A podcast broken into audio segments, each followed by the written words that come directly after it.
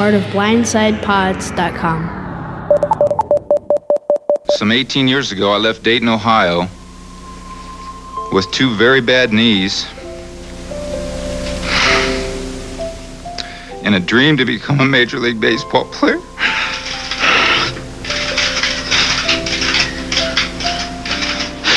I thank God that the dream came true. It's hard to say goodbye. The president of ESPN has resigned. I know I look like it and sound like a fool right now, uh, but just so that you understand, this person has created everything that exists here at ESPN for us.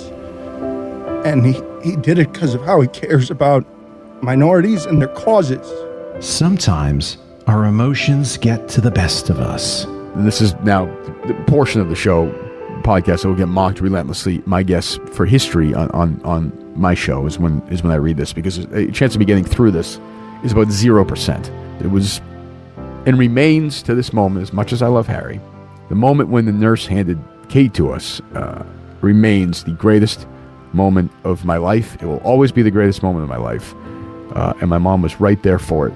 Steve Robinson is saying goodbye. This week, I uh, let uh, Howie know that uh, I am resigning from the Howie Carr Radio Network to pursue other opportunities, and I'm will always be grateful to uh, to Howie and especially Kathy because they kind of, you know, they they plucked me out of obscurity up in Maine, and you know they gave me an opportunity to come down here, move down to Boston, and uh, build a, li- a life with my wife Meg, and I'll I'll always be grateful to them. Good luck, Steve, and all your future endeavors. From your friends at the Minifan Show. I had that on my podcast, and when I heard that, I ran downstairs immediately. That was a uh, that was almost as fine a moment as you tweeting about the Bruins score in the uh, in the third period. and getting Cullinaned. Yeah, well, hey, first of all, fuck you guys. Uh, that's that's the first time that I've actually listened back to that. I don't think it sounded as bad as I thought it sounded in the moment, but you know what? I'm definitely a pussy. I think I need to go find that clinic that uh, Mike Mutnansky's always hawking boner pills for. See if they can get my Oh. see if they can get my T levels checked out. I think I might be suffering Mike from low T, getting I- getting a little weepy. I think, and thankfully they're not a sponsor for Barstool. I think Barstool does like the, the the Hims for Hims. I think so. I think we're in the clear with that. The Northeast Men's Clinic is not part of the uh, rotating sponsors for Barstool. Oh look, I'm I'm I'm going to have Kirk Minihane hawking boner pills as well. If any boner pill companies want to start advertising on the Kirk Minihane show, just know our rates are going to be much much higher than what WEEI offers. Yeah, they're going. They're they're down and going lower. They are bleeding listeners. They have zero engagement, by the way. If you look at so. Uh, as the news broke today, I wish that we could have broke it on the uh, Minifan show, but Steve Robinson is now the new producer. He is the third producer that we third the third Kirk Minihane producer that we've had on this program. So Steve, quite the honor for you to be here. We are very very happy to talk to you. Uh, we're hoping it's going to last longer than 48 hours, and we're also we're also kind of hoping that Dave Cullinane is going to hijack the studio and take Kirk hostage until he becomes the producer again. But we're happy to have you here, Steve. Well, I, I, you know, I've got no illusions about how this is going to work out. You know, a, a year from now, I uh, I could be producing the most popular, most listened to podcast talk show in the history of mankind, or I could be, you know, working at a Denny's. Well, I mean, hey, as long as you don't cross Kirk and as long as you don't tweet any more of, you know, that the ref has got to move to, you know, Missouri because he blew that call or anything like that, anything that Dale Arnold would tweet, I think that you'll be fine. I I think I got you with the guy down in Hartford who used to have Howie Slot. I think I got you there producing that show. You, th- you think so? Great. All right. Well, that that's that's better than working at like Dunkin' Donuts or Denny's. But you know what? It, it was the most talked about tweet that's come out of the Minifan, uh, the uh, Kirk Minifan show account. You know, it generated some controversy. It generated eyeballs. Yeah. Of course, it was stupid. It was the, it was it was an idiotic tweet. Well, the reason I bring that up is because you know, I, I, my, I myself, I am a uh, a co-tweeter of the uh, Kirk Minihane or the Kirk Min Show account, uh, along with Blind Mike. And right now, the engagement we've only got what we're, we're coming up on nine thousand followers. And by the way, if you're listening to this and you're not following at Kirk Min Show, you are a moron. Yeah, what the fuck is What wrong with yeah, you? What is like? Listen up, dummies. I know that everybody is, uh, it says that the dummy thing is played out. Fuck you. I don't care. It's one of the best Kirk sayings ever. I think it's funny. We're gonna continue to use it. So if you don't like it, don't listen. Doesn't matter. There, there's more engagement than we've had on social media than that entire time that that interwar period at Entercom. Yeah, exactly. Well, that's the thing. So, you know, if you look at the, you know, Kirk's former show, the Mutt and Callahan Twitter account, no engagement. Nobody's liking things. Nobody's retweeting things. There's nothing going on there. they are dead listening. and irrelevant. And that's the problem is that they, they have been bitching and moaning about discrediting Twitter. And then we listened and we just stopped interacting with them. And now they're enjoying irrelevancy. It's, that's just the, w- and people are going to give a shit because they're going to say that, well, we, we said that we were not going to talk about EEI anymore. And now we're starting this podcast off talking about EEI. But, you know, Don't hey, you we- see the point? We didn't talk about EEI and now they're irrelevant. Yeah, so I, I guess that, that that's kind of a debate that I've been having is like how much how much of the uh, the shit talking about EEI is going to happen because you know obviously we're going to make fun of bad bad radio. Um, EEI happens to be a source of a lot of bad radio these days, so I mean it's inevitable. But uh, there's also an element of you know they're all going to be listening to the show, and it would almost be like uh, a, a little bit funnier if we enforced a ban on the show, like a censor ban anytime Kirk tries to mention EEI or Entercom Oh, that would or a be shock great. collar or something. I'm thinking, I mean, you know, I gotta, I gotta run it over with Kirk, but I'm thinking about having like a show policy where we do not talk about EEI or Entercom. It's, it's forbidden on the show, except, except for when we do talk about it. Exa- exactly. I think that you have to have uh, make Blind Mike do push-ups every time Kirk says it. So throughout the entire show, you keep a running tally of how many times Kirk mentions EEI. So if Kirk says it, you know, let's say 25 times an entire show. Blind Mike has got to do 25 push-ups at the end of the show, and you've got to live stream. I think no, I think he can. I think he's he's svelte now. He's lost. he'd be, yeah, he'll be 60 jacked by the end. Yeah, he just, he just put out his weight loss goal pick. He's, he's down, he's down like what? 60, almost 60 pounds. He's down. Yeah, huge. And he didn't even, he didn't even have to have like a uh, cosmetic surgery procedure like Howie No, it's well. Did Howie really do that? Well, Chris Curtis, we know, didn't get the stomach. I, I, I am convinced he did get stomach staples. We know for a fact though that John Dennis did. That's breaking news on the uh, Minifan show here. John Dennis. How, do, uh, how do you have uh, in the inside scoop on that? There's been a lot of rumors. I was, I was. Let's just say I was told by people in the know that uh, that there's there's more staples in his stomach than uh, than Chris Curtis uh, giving the morning rundown to. Uh, Hey, my to- to friends, good morning. Callahan. Yeah. So. Um, Well, the other thing is after you, after you have that surgery and you have dramatic weight loss, like what do you do with all the excess skin? Oh, dude, the flying squirrel? I don't even know. Yeah, you can go paragliding basically with that. It's just yeah. pretty bad. I don't think Mike is quite at that point though. I mean, he's not he's not quite the excess. I think you got to at least lose 100 pounds to get to the excess flesh level. yeah. Well, I don't think, they- it'll be a concern because he'll gain 90 pounds by Christmas. yeah, Why the think they- stress eating? Is that what he's going to do? Mike is going to be stress eating for the show? I think the easiest thing is just to not get fat in the first place. Yeah. Oh yeah, for sure. Yeah, for sure. I've never had good luck with that. I'm, I'm up and down, up and down. So, so speaking of EI, just the last thing I want to say, they still haven't fixed their Wikipedia page since I edited it. Oh, are you- okay. I, I was going to ask about that. So Yeah. you are you are copping to because you realize you're probably going to get banned from Wikipedia by doing Yeah. by. Oh by yeah, I've no, no. worse. This is this is like my thirteenth account. I only use them to I, like I'll do some legitimate edits here and there just so that I'm allowed to vandalize from time to time. But Mm-hmm. I mean, I think it's I think it's a, a fair and truthful edit that I made. You're, for, you're to never going to get in trouble on Wikipedia. I put things on on the warlords, or not not the warlord. One of the one of the powers of pain guys I called in the first coming of Stone Cold Steve Austin. They East took that Longmeadow down. too. You did the They- East Longmeadow The one. East Longmeadow one came down. No. So you tell me this: you put stuff on the East Longmeadow, Massachusetts Wikipedia page, and it comes down faster than the WEEI website. Talk about irrelevancy. Oh my God, that's So- pathetic. You you can do whatever you want to the Wikipedia page. You can plug yourself into the corporate switchboard and get a vice president. That's right. I did. Yeah. You can just walk in the door and do a broadcast from one of their studios when you don't even work there. Yeah, the operational security at the Entercom building not really up to par, but yeah, so it still says on the WEEI page on May 22nd, 2019, Entercom officially released Kirk Minihane from his contract, a move widely regarded as the most idiotic decision in the history of the talk format. Excellent. It's still up there. I mean, I, I don't even know. They're they're probably just like, well, I don't know what we do about that. Wikipedia is Wikipedia is its own company. How could we possibly tell them what to Oh, print? that's smart. Yeah, right. It's like they can even make. They could release a statement saying, "Oftentimes we disagree with the content on Wikipedia. Sometimes we feel the same way." Can I ask you this? Let's back up for a second. Yeah. Um, how did all of this transpire? Did some? What did one day? Kurt, I mean, I don't know how much you can talk about because of the, you know, but let's just how did how did this idea even pop into your head about you becoming Kirk's producer? As I think I broached the idea with you, and I think you were like, uh, "Kirk could never afford me," is what you said to me. Well, I mean, the, the circumstances on his end, ch- end changed, and it turns out he could afford me. Or the circumstances on your end changed. No, nothing. Nothing changed on my end. There was. Uh, I mean, I think. I think Howie and Kathy were a little surprised when I let them know that I was that I was leaving. Uh, but I'd been talking with Kirk off and on, like basically, basically since he was taken off the air and looking for a producer. And I, I mean, I recommended a bunch of people to him. Like I'll tell you, I, I vouched for Cullinane both before and after the uh, Dershowitz thing. Yeah. Like I didn't know that the Dershowitz thing had happened, and Kirk emails me and he's like, "What's what's what do you what's your take on Cullinane?" And I was like, "Oh, I like him. I trust him." And then it was like he that was after he knew about the Dershowitz. Oh my thing. God. And so I'm like, here I am vouching for this guy who just you know, I mean. It was a it was a, it was a bad move on his part. I think he's recognized that You it know, wasn't the wisest Cullinane, thing. Cullinane wanted to say something to thank you for your support of him. You steal my job. You steal oh, my jokes. What the fuck else are you gonna steal? BJ BSJ. His jokes? When have I ever stole his jokes? So the 48 hours thing, I think you were tweeting that out, and that's that's his joke. At least he, he claims ownership of it, but we've all co-opted that to now. Unfortunately, Oh, okay. it's got to be funny to be a joke.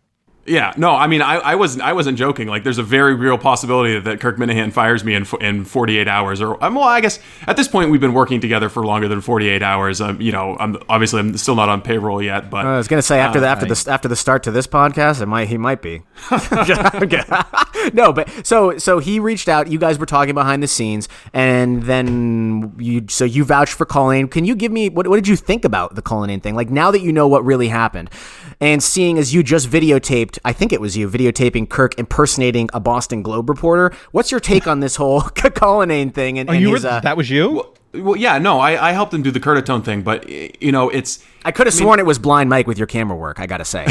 well, it, it just happened. All of a sudden, he got the call. They kicked, they kicked the can down the road. It was like 10, 15 minutes delayed. And then all of a sudden, we got the call and we're like scrambling around after inspecting a studio space. And we just like did it on the fly. So, yeah, camera work uh, will be better in the future. Trust me. okay. But uh, uh, so I'd actually. Uh, I I think that with Dershowitz, I mean, he's the lo- most litigious motherfucker on the planet. Like, he's going to sue you for anything. The dude's on Twitter saying, like, hey, hey, say this about me. I'm going to sue you. I'm going to sue everybody. I'm going to sue the fucking planet. So you got to be a little bit careful when you're doing that. And, you know, you don't lure people under false pretenses into an interview who have the potential, the, the means to sue you.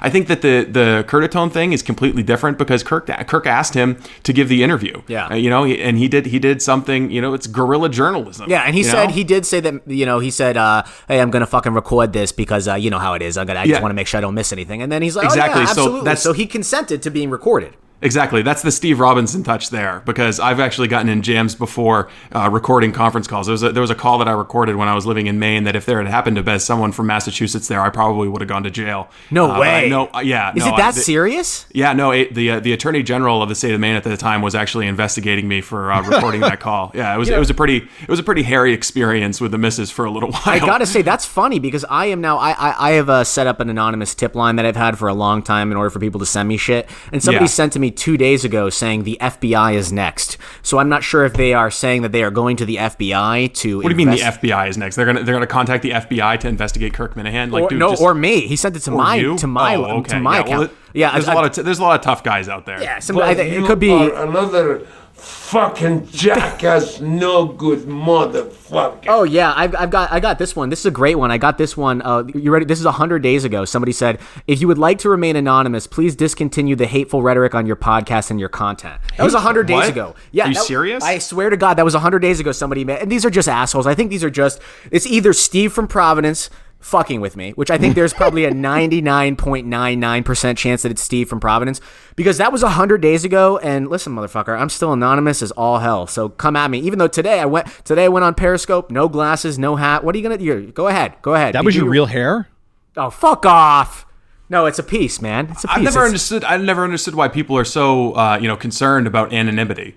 Do you know nobody has reached out to me like that, which tells me I am so relevant to this program and this process. Nobody even knows I'm even here. That's not true. Yeah, I mean, I'm not the reason why people are trying to uh, to out MHB. Uh, wh- why is that? Is Yeah, because MHB is really, really good. Yeah, DC is really good too. no?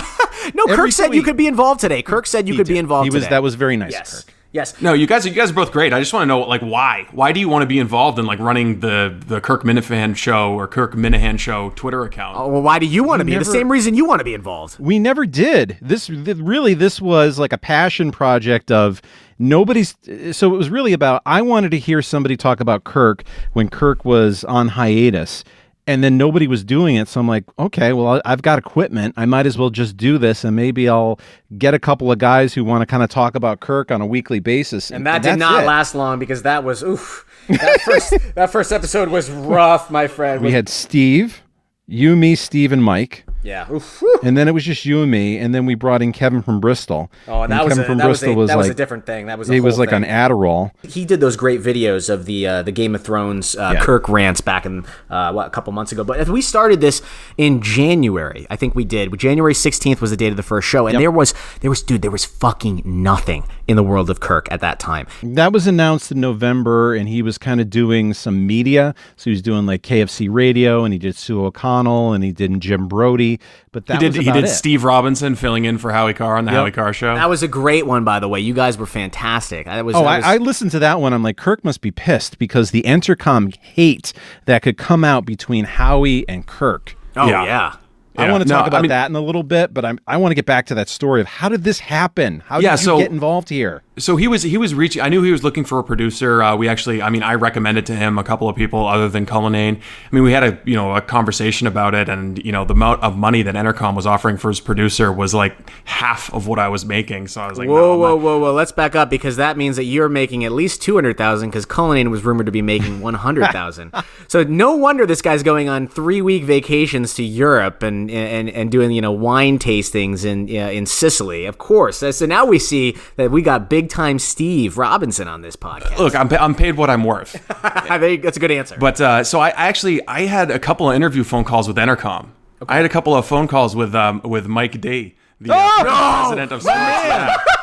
Yeah, yeah they, and they went just exactly how you could imagine. There were there were a lot of questions like, uh, so what's your philosophy about the relationship between a host and his producer? Oh, my God. And, and how did where did when did your talk radio journey begin? And No. I'm like, are, are you Steve, could are you, tell me a little bit about the kidding me? dichotomy between the transmission Oh of my the God. producer through the electronic conduit? Just imagine that radio that radio podcast. What did he do for the for the trade publication? Oh that my podcast god! The, the Kirk thing, tweeted out about? yeah, the thing where it was like in one ear, they couldn't even get like they couldn't Yeah. even get the the the, the stereo correct on it. It was, Just it was absolutely incredible. awful. That's I mean, when I that's- figured out this guy's a moron. Yeah. he is That's an what- idiot, and he's using big words to disguise the fact. That When I got is his fully out of his voicemail, league. well, by the way, Mike, you don't have to give me a call back. I know I did leave you that nice voicemail, but we're good. We're good. We can. We don't have to circle back to this. But yeah, you can get his voicemail by clicking like three on the Entercom directory. It's like it, it, it- the guy that this is not a uh, a genius operation by any means. Yeah, no, I mean, I, I had a couple of calls. I would have gone to Entercom. Like that shows you how how committed I am to to Kirk. Yeah. is that I would have gone to one of the worst companies on the face of the planet. Howie would have talked you out of that one. There's no way he'd let you go to Entercom. Yeah, well, I mean, we do have this theory about how people who work for Entercom get cancer. No, no, really? Yeah, like I mean, I mean Jerry. I mean, he's he's had some he's had some issues. There's a bunch of people who work at Entercom. They get these health problems. We don't know. It's asbestos in the uh, the pop guards and the I, mics. I have I have no idea what it is. I wouldn't mean, put it there's, past there's, them. cor- there's correlation, but we haven't dug into the causation yet. You know, Oh it's funny God. that you bring that up. I've got something here I want to play for you that's along these lines. Hey, what's up, boys? This is uh, Steve from Providence. I have some undisputed evidence to prove that Kirk Minihane is actually the kiss of death. After he graduated from Emerson College, he moved to California, had a chance encounter with Malcolm Jamal Warner, and the next thing you know, Dr. Huxtable is getting arrested for raping women in uh, the 80s and 90s. He's behind bars for the rest of his life. Goes to work at Upper Deck Baseball Cards. I haven't seen a card dealer or a kid collecting baseball cards in the last 10 years. Joins EEI, Messon pulls out, Dino gets fi- fired or he quits, he leaves, and the ratings have plummeted to the bottom. He befriends Mutt, Mutt gets caught pantless in Saratoga and gets a DUI, goes to Comcast, has some spots where he goes on the air every now and then. He leaves, their ratings have plummeted. Tangway gets cancer and it hasn't been heard of since. Leaves the EI, and what happens? They're about to be Cat Country 103.7. Now, this is where it starts to get really freaky. About a month ago, he meets Mike, Blind Mike, and what's the next thing that happens? Mike's jogging, runs into a dumpster, and Ryan James loses his show. But my question for you guys is, what do you think is going to happen at Barstool? These are some very serious questions. That is, yeah, that's very yeah, ominous. I mean, there's some very disturbing allegations made right there. I mean, the clip ran about like 30 seconds too long, but I mean, he, okay, producer Steve, always in the building here. he, he raised he raised an interesting point though. But so uh, just to back to the story, I, you know, I was talking with Kirk a little bit about Entercom, and then you know, I'm, I'm thinking, yeah, you know what, I could make the shift. I'm ready to do something new, something uh, a little edgier. And then he's like, yeah, Periscope announcement, and I was like, so uh, what's going on here? And he was like, uh, yeah, you should watch. We should talk later. I'm like, hmm, okay. And so he just blows everything up right then and there. And I'm like, all right, so maybe maybe nothing like this is going to happen. And then obviously he signs with Barstool very quickly after, and we have a call the day that he uh, it was announced, you know, the day that he was going to sign with Barstool. Wow. And I was like, so. Um, eh, do you want me to be your producer? And he was like, "Oh yeah, that's why I'm fucking talking to you right now." and so great. you know, the hiring ceremony was a little weird. Uh, I was I was like a little taken aback when he pulled out the knife to swear the blood oath. But you know, Oh, is that a part of it's, it? Yeah, it's it's good now. I'm honor bound to to kill on his behalf. So it was a busy weekend. I've been out looking for studio spaces and also uh, you know plots to bury his victims. Yes. Did he make you jerk off in the back of a suburban too? Is that? a I mean? I don't want to talk about that. Uh, that's, that's a little too personal for you. Okay. But so, but I, my question is, I mean, you guys know him pretty well. Is the is the porn addiction kind of taken? You know, is that under control, or am I going to have to carry around like little wet naps with me to clean off all the well, here, no. Here's the thing. Well, first of all, when when Kirk started the Periscope thing, he had to scrape off about you know 16 inches of man butter off of the camera on his iPhone. Uh, so uh, that was one thing. I'm not sure if he's an iPhone guy or a laptop or an iPad guy. Personally, I like the iPad uh, because it gives you you know you, you get the full HD and all that stuff. Anyway, but he has mentioned in the past about uh, the medication he was taking and how that was affecting, uh, you know, some some little uh, some abilities to get little Kirky up there. So it happens. I, yeah, it does happen. I know Lexapro. I think he was on Lexapro, and Lexapro that's like one of the big side effects. Yep. So who knows? Maybe he maybe he's been cured. But I really hope that the porn categories are a major part of the podcast. I mean, I'm sure. I'm not sure. Oh if you yeah, guys no, talked it about it. absolutely will be. I think I think you know we're we're going to be in a temporary space for a couple of months before we build a dedicated studio. I think we're just going to have to have like a, a separate room that's like part recording studio, part jerk off studio. I'm gonna like you know Barstool has just said send us send us a list of the equipment you need. We'll buy it and ship it down to you. so I think I'm just going to get him- When you have Larry Johnson on for the first time, I think that's a great place to put him. I, I think we- we'll just have some like dedicated equipment uh, so that we're not always like cleaning stuff. He, he just wants to let like you know six inches of crusty cum accumulate. That, that's fine. Like Kirk, just do your thing. It smells a little bit. I'm gonna I'm gonna I'm gonna hang up like one of those little uh, uh, air fresheners that the you know the immigrant Uber drivers put like twelve of them to cover up the smell of pot in their car. Dude, yeah, that's right. Yeah, dude. So I went to a uh, I went to a, a religious uh, university, and they had what was called a FAP wall, where you had to go and if you uh, if you did watch pornography, you had to go write your um your you know the amount of times that you've watched pornography on the FAP wall. I think you guys need to have a little FAP wall in the studio, so that way everybody can say you know it's like it's like the Seinfeld episode with How the, the, hell challenge. did you grow up? What, do you mean? When are we? When are we Yeah, going that, to have that's the, a fucked up college. What was that? Was it like the Church of Scientology or something? Yes, was that the was that the Oneida community? Hey, you. I mean, hey, man. Listen, Utah's a nice place. It's not. It's, it gets a bad rap. Okay, you know the magic underwear thing is a little overblown. It's more like magic magic g strings. I think is what you. Can, as long as it gets the blessing, it's all good. Just let it. Wait, fly. MHB, are you a Mormon? No, no, no, no, no, no, no, no. I'm not a Mormon. I may have vo- uh, voted for Mitt Romney back in the day, but no, I'm not. I'm not a Mormon. Yeah, I didn't realize you guys were right wingers. Uh, I mean, uh, so Yeah, I am. so DEC is. I think no, you're a never Trumper though, and and we're gonna get bogged down in Uh, this. I've got some Trump issues, but yeah, I'm I'm a, I'm a big Republican. I, I was a Howie listener from like '97. I use all the Howie lexicon. The idea that I have somebody from the Howie Carr Show here is. I'm a flutter just thinking about it. If Yeah. there's one guy in New England radio who is a greater titan than Kirk, at least at this level, it's Howie. Well, that's the thing. You're already speaking more than you spoke in the Kirk podcast, and you were doing the same. You and Blind Mike were doing the same thing on that podcast, by the way, where you guys were like, uh, "Hey, Kirk, uh, I'm going to talk really low." Oh, that's bullshit. so I that talk way, quite a bit on uh, that Kirk podcast. You, you turtle in a little bit over there. Yeah, well, it's it's like it's like So where who's the one who didn't have the balls to ask him? I went and got it done. Oh, fuck Got off. him on the got Fuck him on the podcast. Oh, because what? Because I didn't I didn't send him the DM. Now you get to take all the credit for him coming on the show. You said you didn't feel comfortable doing it. no, So, I okay, didn't. I'll go get him. Th- That's a lie. That's not what you said off the air. That is not at all what you said off the air. I don't know why you guys would be uh, like scared of asking him. You've created an entire podcast that basically worships the guy. Why wouldn't he want to come here and talk with you know his people? I think we just were more so we didn't want it to suck because that's the thing. Like if it's like you get your one chance, and if you Yeah, have I him can on see that. and it's It'd just be, it'd be like it'd be like crushing disappointment. oh my god, can you imagine Yeah. if we had him on? It was just total shit and It'd be like your favorite hero, your favorite idol growing up, Ah, looking shit at on you and Bruce telling that you, you're yeah, a piece it's, of shit it's, and it's you're the, worthless. It's the Yeah. same reason that Kirk talks about like he doesn't know if he would have Springsteen on his podcast on Enough About Me because it's like it's almost like do you want to you know do you want to have that sort of that veil ripped off where like it takes some of the mystery away from it like dude is that something that you want? We always joke that we would only have Kirk on in the hundredth episode uh, if we ever got to that point, and then we have him on episode twenty four. So you know, But it was important that day. That Yeah, was an important was day. He had to get. He had a message that needed to get out. We needed to help him. I need to ask you this, uh, Steve. The studio space, the one with the alien picture, that is not Blind Mike's self portrait. No, that, that is not a portrait of Blind Mike. We can't vouch for any of the art that's been hung up around here. Or actually, the, the the one of the spaces, I guess the most the most promising space I think that we've been checking out is called Red Thirteen Studios out in Framingham. Yeah, Dave was telling me about that one. Yeah, it's it's a really interesting space. I mean, uh, uh, they've got a grant from the state, so it's like a government funded project quasi. I'm not really thrilled about that. Is that the one that Um, Kirk is on the casting couch with like the little like bear skin on it and yeah, shit yeah, like that? And- yeah. They've got they've got all these like little weird side rooms. It, it's an interesting space. I mean, the whole Curtatone thing. Believe it or not, we were actually go- supposed to do that in a Home Depot parking lot. No, like I, le- I legit, I legit drove up. I drove. He had to drop his kids off, and I'm coming from Boston, so we planned to meet at like 7:30 in the morning in a Home Depot parking lot in Waltham, and we were just gonna record it in his car.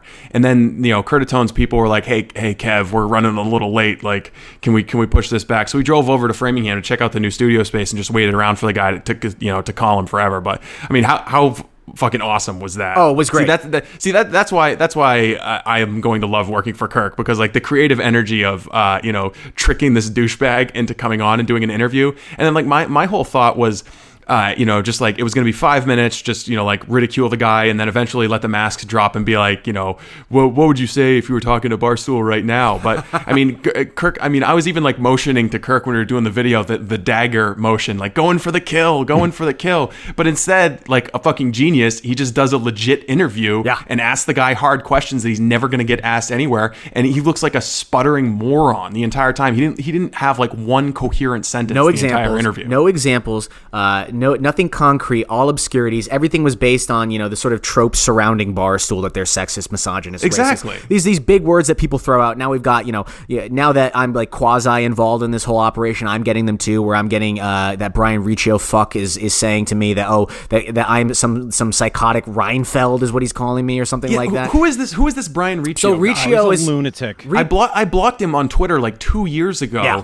And well, he thinks how he's seeing- he thinks how he's racist. He thinks how he is he's- a vile. and he's calling me guy. a racist. I, he says like I'm a obs- obsequious redneck racist Yes. from northern Maine. I'm like, well, yeah, I'm a redneck. I'm from northern Maine, but like again, with, as with Curtatone, show me an example. Yeah. Well, no, you're right. Yeah, show me show me an example of it. He can't. We actually had Riccio on this podcast and and Kirk had him on enough about me.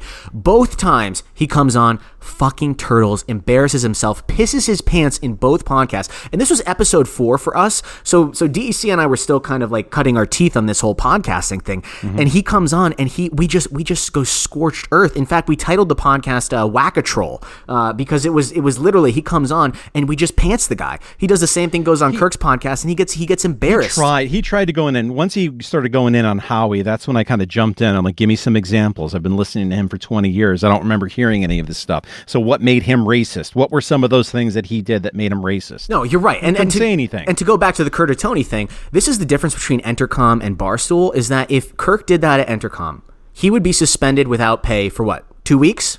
Oh yeah, no, they would. They, They would would've fi- they could've fired him. Yeah. They would've fired Yeah, him. no, they would have fired him. They wouldn't have let him do it. Uh, Barstool didn't even blink. I said it to I said it to him, and two seconds later, they were like, "Oh, this is great. Uh, El Prez is probably going to use this during his radio show. This is awesome. Wow. Keep it coming." Yeah, I mean- And, you know, it was like it was like the most commented thing on. I mean, what better way for uh, for Kirk to make his Barstool debut, where you've got this guy, this enemy, this elected official who's coming after Portnoy, who's coming after Barstool and everything, and Kirk just embarrasses the shit out of the guy, and you know he you've noticed he's been a little quiet, right? Oh, yeah, he hasn't he hasn't he hasn't he hasn't clapped back at Barstool recently. Well, that's mainly because, um, you know, we're, we're sitting on it right now, but there is video evidence uh, that his kids follow Barstool. Uh, I think that Portnoy tweeted out um, something to the extent of, uh, well, I, I would I would certainly want to check if if if uh, if Curtatone's wife ever ordered anything from Barstool. I think that's clear. That he's clearly looking That's up the funny. yeah he's clearly looked up the receipts from the from their their merchant services there because I mean that it, that's just hilarious. Typical hypocrite. I mean, a guy like Curtatone, he's saying that because he wants to virtue signal. He's the type of guy that wants to get Twitter points and pats on the back and attaboys because he wants to ban or, or boycott Sam Adams. At the same time, his kids follow Barstool. His wife's buying Barstool merch. Total, total fucking hypocrite. He has no idea what he's what he's in for going after Barstool and then getting involved with the Minifans. These, these are people who are, are out of their minds. Steve, do you do you subscribe? Do you think there's any validity to the claim that that somebody who has a large platform and large followers is somehow responsible for what the followers say? That's that's No, it's- idiotic. It's, it's, no, it's absolutely ridiculous. I mean, it's it's like guilt, classic guilt by association. But that's the kind of fair that the the libs play at. Like that's that's one of the the tactics that they can use. You find the most ridiculous, outrageous person and use it to caricature and Yeah. attack who you whoever your real target. to the point that even having a conversation. So I do uh, trash talk with Blind Mike, and we had a whole episode on how this podcast Legion of Skanks had Milo Yiannopoulos on, and I'm not sure what your thoughts are on Milo. I don't personally like the guy. I think he's kind of I've actually met Milo. I met Milo out at the, the convention in Cleveland right when he was like, you know, his fame was kind of peaking. oh, so you are And, so you uh, are racist, is what you're saying. yes, I have. I have met Milo Yiannopoulos, Is so I guess that does make me a racist. So, so, but, what? Do you, so, you know, but here's the thing: is that so that Legion of Skanks podcast,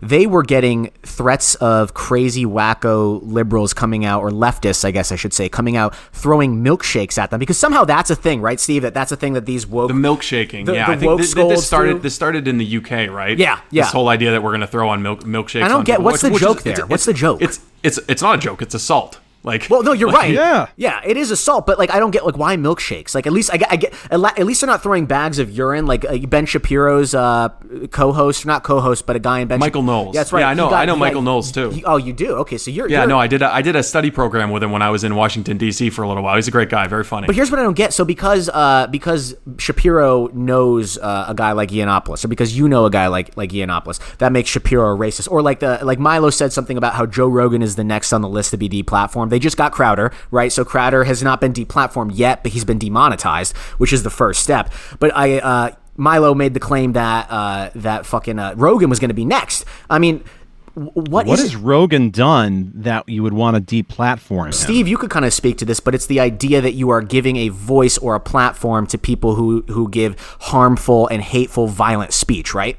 Yeah, so I guess but first off on on uh, on Milo, I mean, I think he's an amusing, entertaining guy. My problem with him is he has the attention span of a fucking flea. Yeah. like we have him on, we have him on the show. We're doing a live hit for like 15 minutes from the uh, Republican convention, and in the middle of the show, the dude is looking at his phone the entire time No and writing way. tweets and just like talking out of the corner of his mouth into the microphone. So it's like, come on, dude. I, un- I understand that you just got like a link on the Drudge Report, but let's go. You're doing an interview on a major market radio show. Give us a you know, give us a, stay with us here, Milo. I know you're an important guy, uh, but you know, I think what is it that uh, they've been saying about Joe Rogan? He's alt right adjacent. Yes, yes, that's a new that's a new phrase. What the what the fuck does that mean? Alt right? Adjacent. That's a made up, make pretend word. I mean, I'm just I'm just waiting for them to say something like that about Kirk because obviously Oh, it's going you to know, come. It you- it's already coming. Like, just wait. Do you have any disbelief that Shirley Leung is working on a hit piece right now, saying that the hiring of Kirk Minihane completely plays into the narrative or the uh, or, or the uh, I guess the dangerous nature or, or or sexist ethos of bar stools? Like, of course, something like that is down the is going to come down the line. Yeah, no, I, I have no doubt that they're like you know combing my Twitter feed and trying to figure out you know what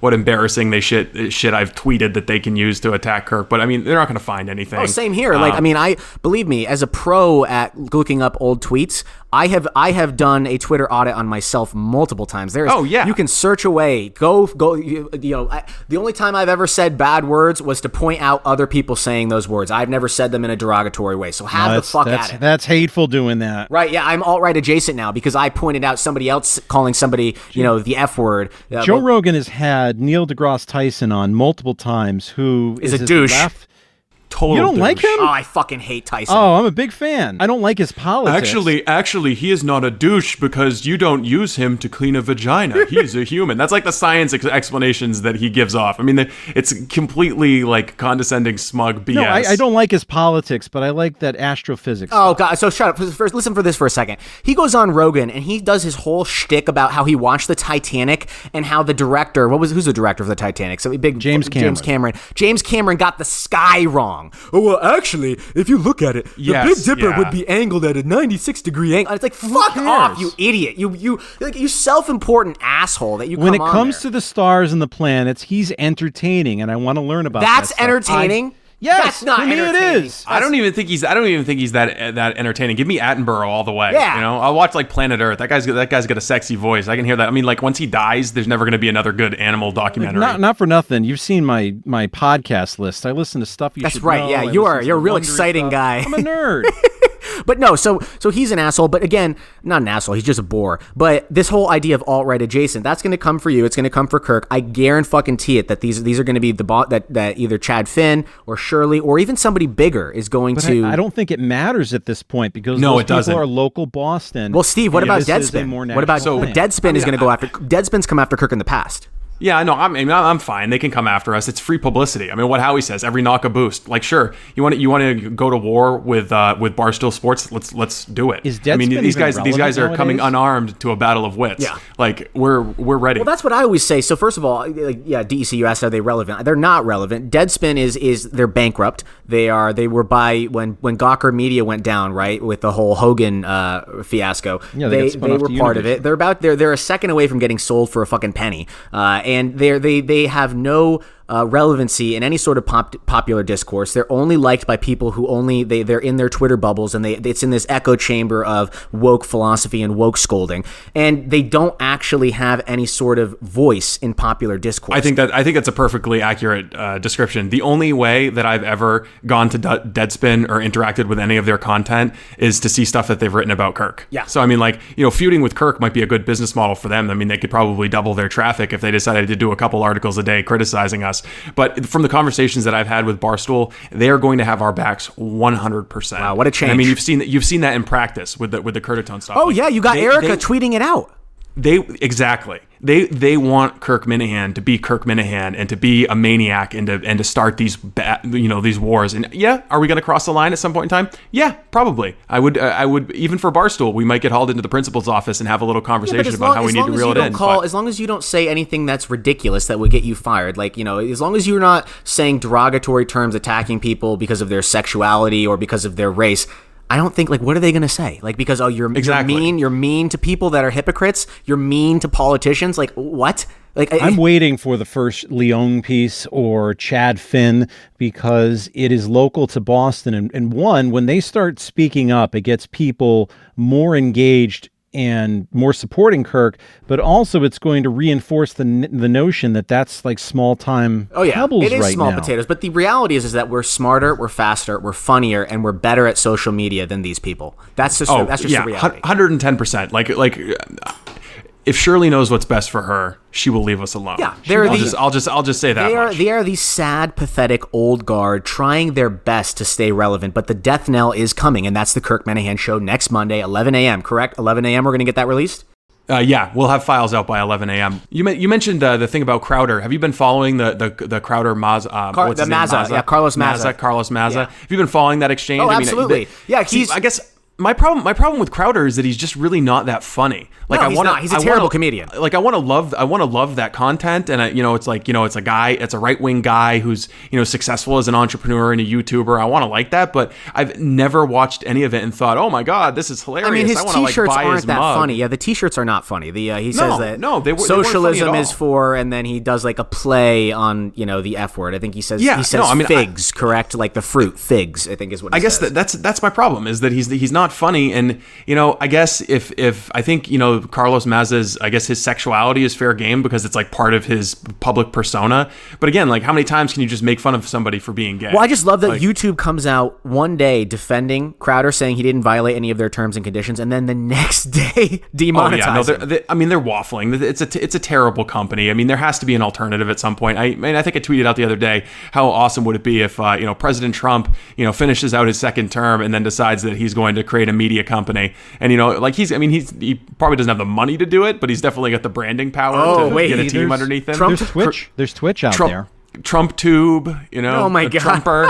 he can he can come up with all kinds of new social media platforms where they won't ban people. So I mean, I don't think I don't think Crowder should be demonetized or deplatformed. I mean, this is clearly an or- orchestrated strategy by Carlos. I mean, they picked Pride Month to do it. Oh, yeah. But, There's know, no this is- coincidence there. Yeah, no. This entire thing is has has been in the making for a while. But hey, speaking of Pride Month, I uh, I took my 13 year old niece to Boston Pride Parade Okay. over the weekend. How did that go? My uh, her parents very conservative. You know, they, we'd scheduled this vacation a little while and a, a little while ago. Didn't realize it was going to be Pride Week, Mm-hmm. and so I had like one goal is make sure that the the first penis my 13 year old niece sees is not at the Boston Pride Parade. And hey, huge success. I'd like to thank everybody marching in the Boston Pride Parade for not exposing my 13 year old niece to a. Oh, that's good. That's good. I know Callahan was talking about that on MNC. He was talking about how there's always that one float. So he was Why are you listening to that show?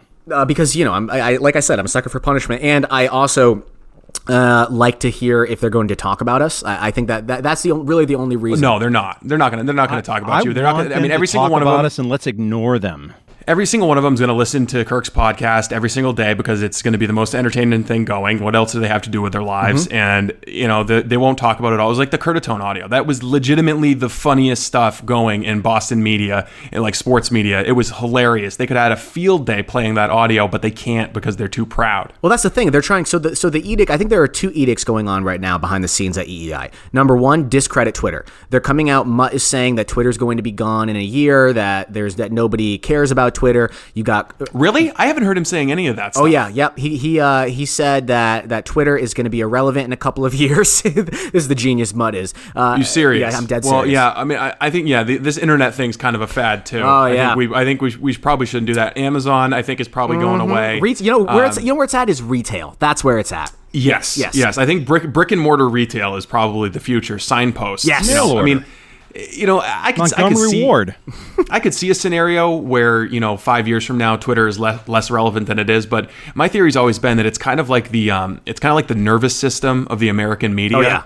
Because it, you know, it's not. Everyone always says, "Oh, Trump needs to tweet because that's how he takes his message right to the people." No, that's how he takes his message to all of the media. Yeah. like he's not he's not tweeting for the average Joe. I mean, it's like something like twenty percent of people have Twitter accounts of American And and of Twitter that, accounts. only four percent of them are active users. Apparently, something like that. Yeah, exactly. So I mean, the, the media are the people who are addicted to Twitter, and that's who he's using it to. to Yeah, this is the danger With. with. you is you could start talking about Trump with me and then swing me to your direction very easily. Well, I mean, Very look, let's. easily. I mean, let's let's. I mean, let's cover it a little bit. It was, a, uh, you know, it was a it was a kind of an awkward thing for me. I, you know, I was a naive young conservative. I'm a political philosophy major. You know, I love, uh, you know, Alexis de Tocqueville and Leo Strauss, and I really thought, you know, going into the 2016 election, I was like, oh my God, there are so many candidates, and they all have ideas. Oh, you were a Rubio guy, huh? be- Uh, yeah, I, like knew it. I can I can smell Yeah. him. I can smell him a mile away. You're a Rubio guy through and through. Okay. Oh, I was Yeah, a at least I- at least I was can a come Ted clean. Cruz guy through and through. Oh, okay. Yeah, I like Ted Cruz too, but I mean, he's he's a little weird. You think? A little creepy? I think everyone's going to acknowledge there's just a little bit of a creep factor Oh, well, he, there. he is the Zodiac killer, right? Well, yeah. I mean, he he killed a number of people in the 70s in California. That's yes. I was I was all in on Ted Cruz. His his dad also killed JFK, but I mean, whatever. Well, that's according to the, if the president says it, it must be true. I think the statute of limitations has expired on that. Yes. But anyway, so you know, we go we go through the election after the convention. He win, he wins the nomination. I'm basically like, all right, I'm on board. You know, how he's a how he's a big Trump fan. We're having him on the show all the time, which I got to tell you, wild, wild experience to go through that campaign and have you know President Trump like he comes on the show and he makes fun of Marco Rubio's boots, and I've got like every legacy media operation and BuzzFeed emailing me, like, oh, can we have that audio? Can we have that audio? I was like, really? He just made like some side comment about Marco Rubio's boots, and and that that becomes like a huge news story. So it was a wild experience, and I kind of, you know, I don't know if I thought that he was maybe going to be like a sneaky Democrat because he's got this whole history, uh, you know, on on abortion, or he's been basically on both sides of every major political issue in his entire life.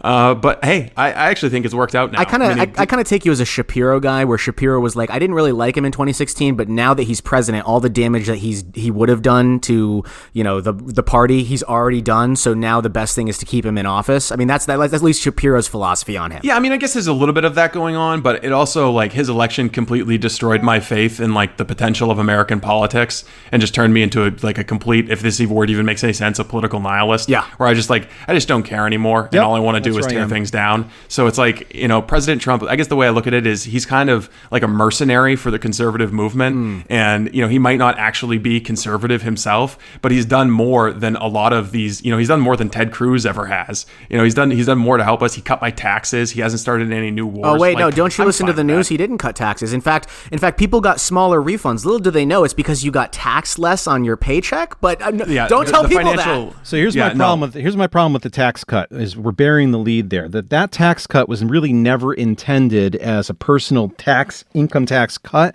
That was about getting corporate taxes to a place where businesses could compete better. That's why everybody got a thousand dollar bonus.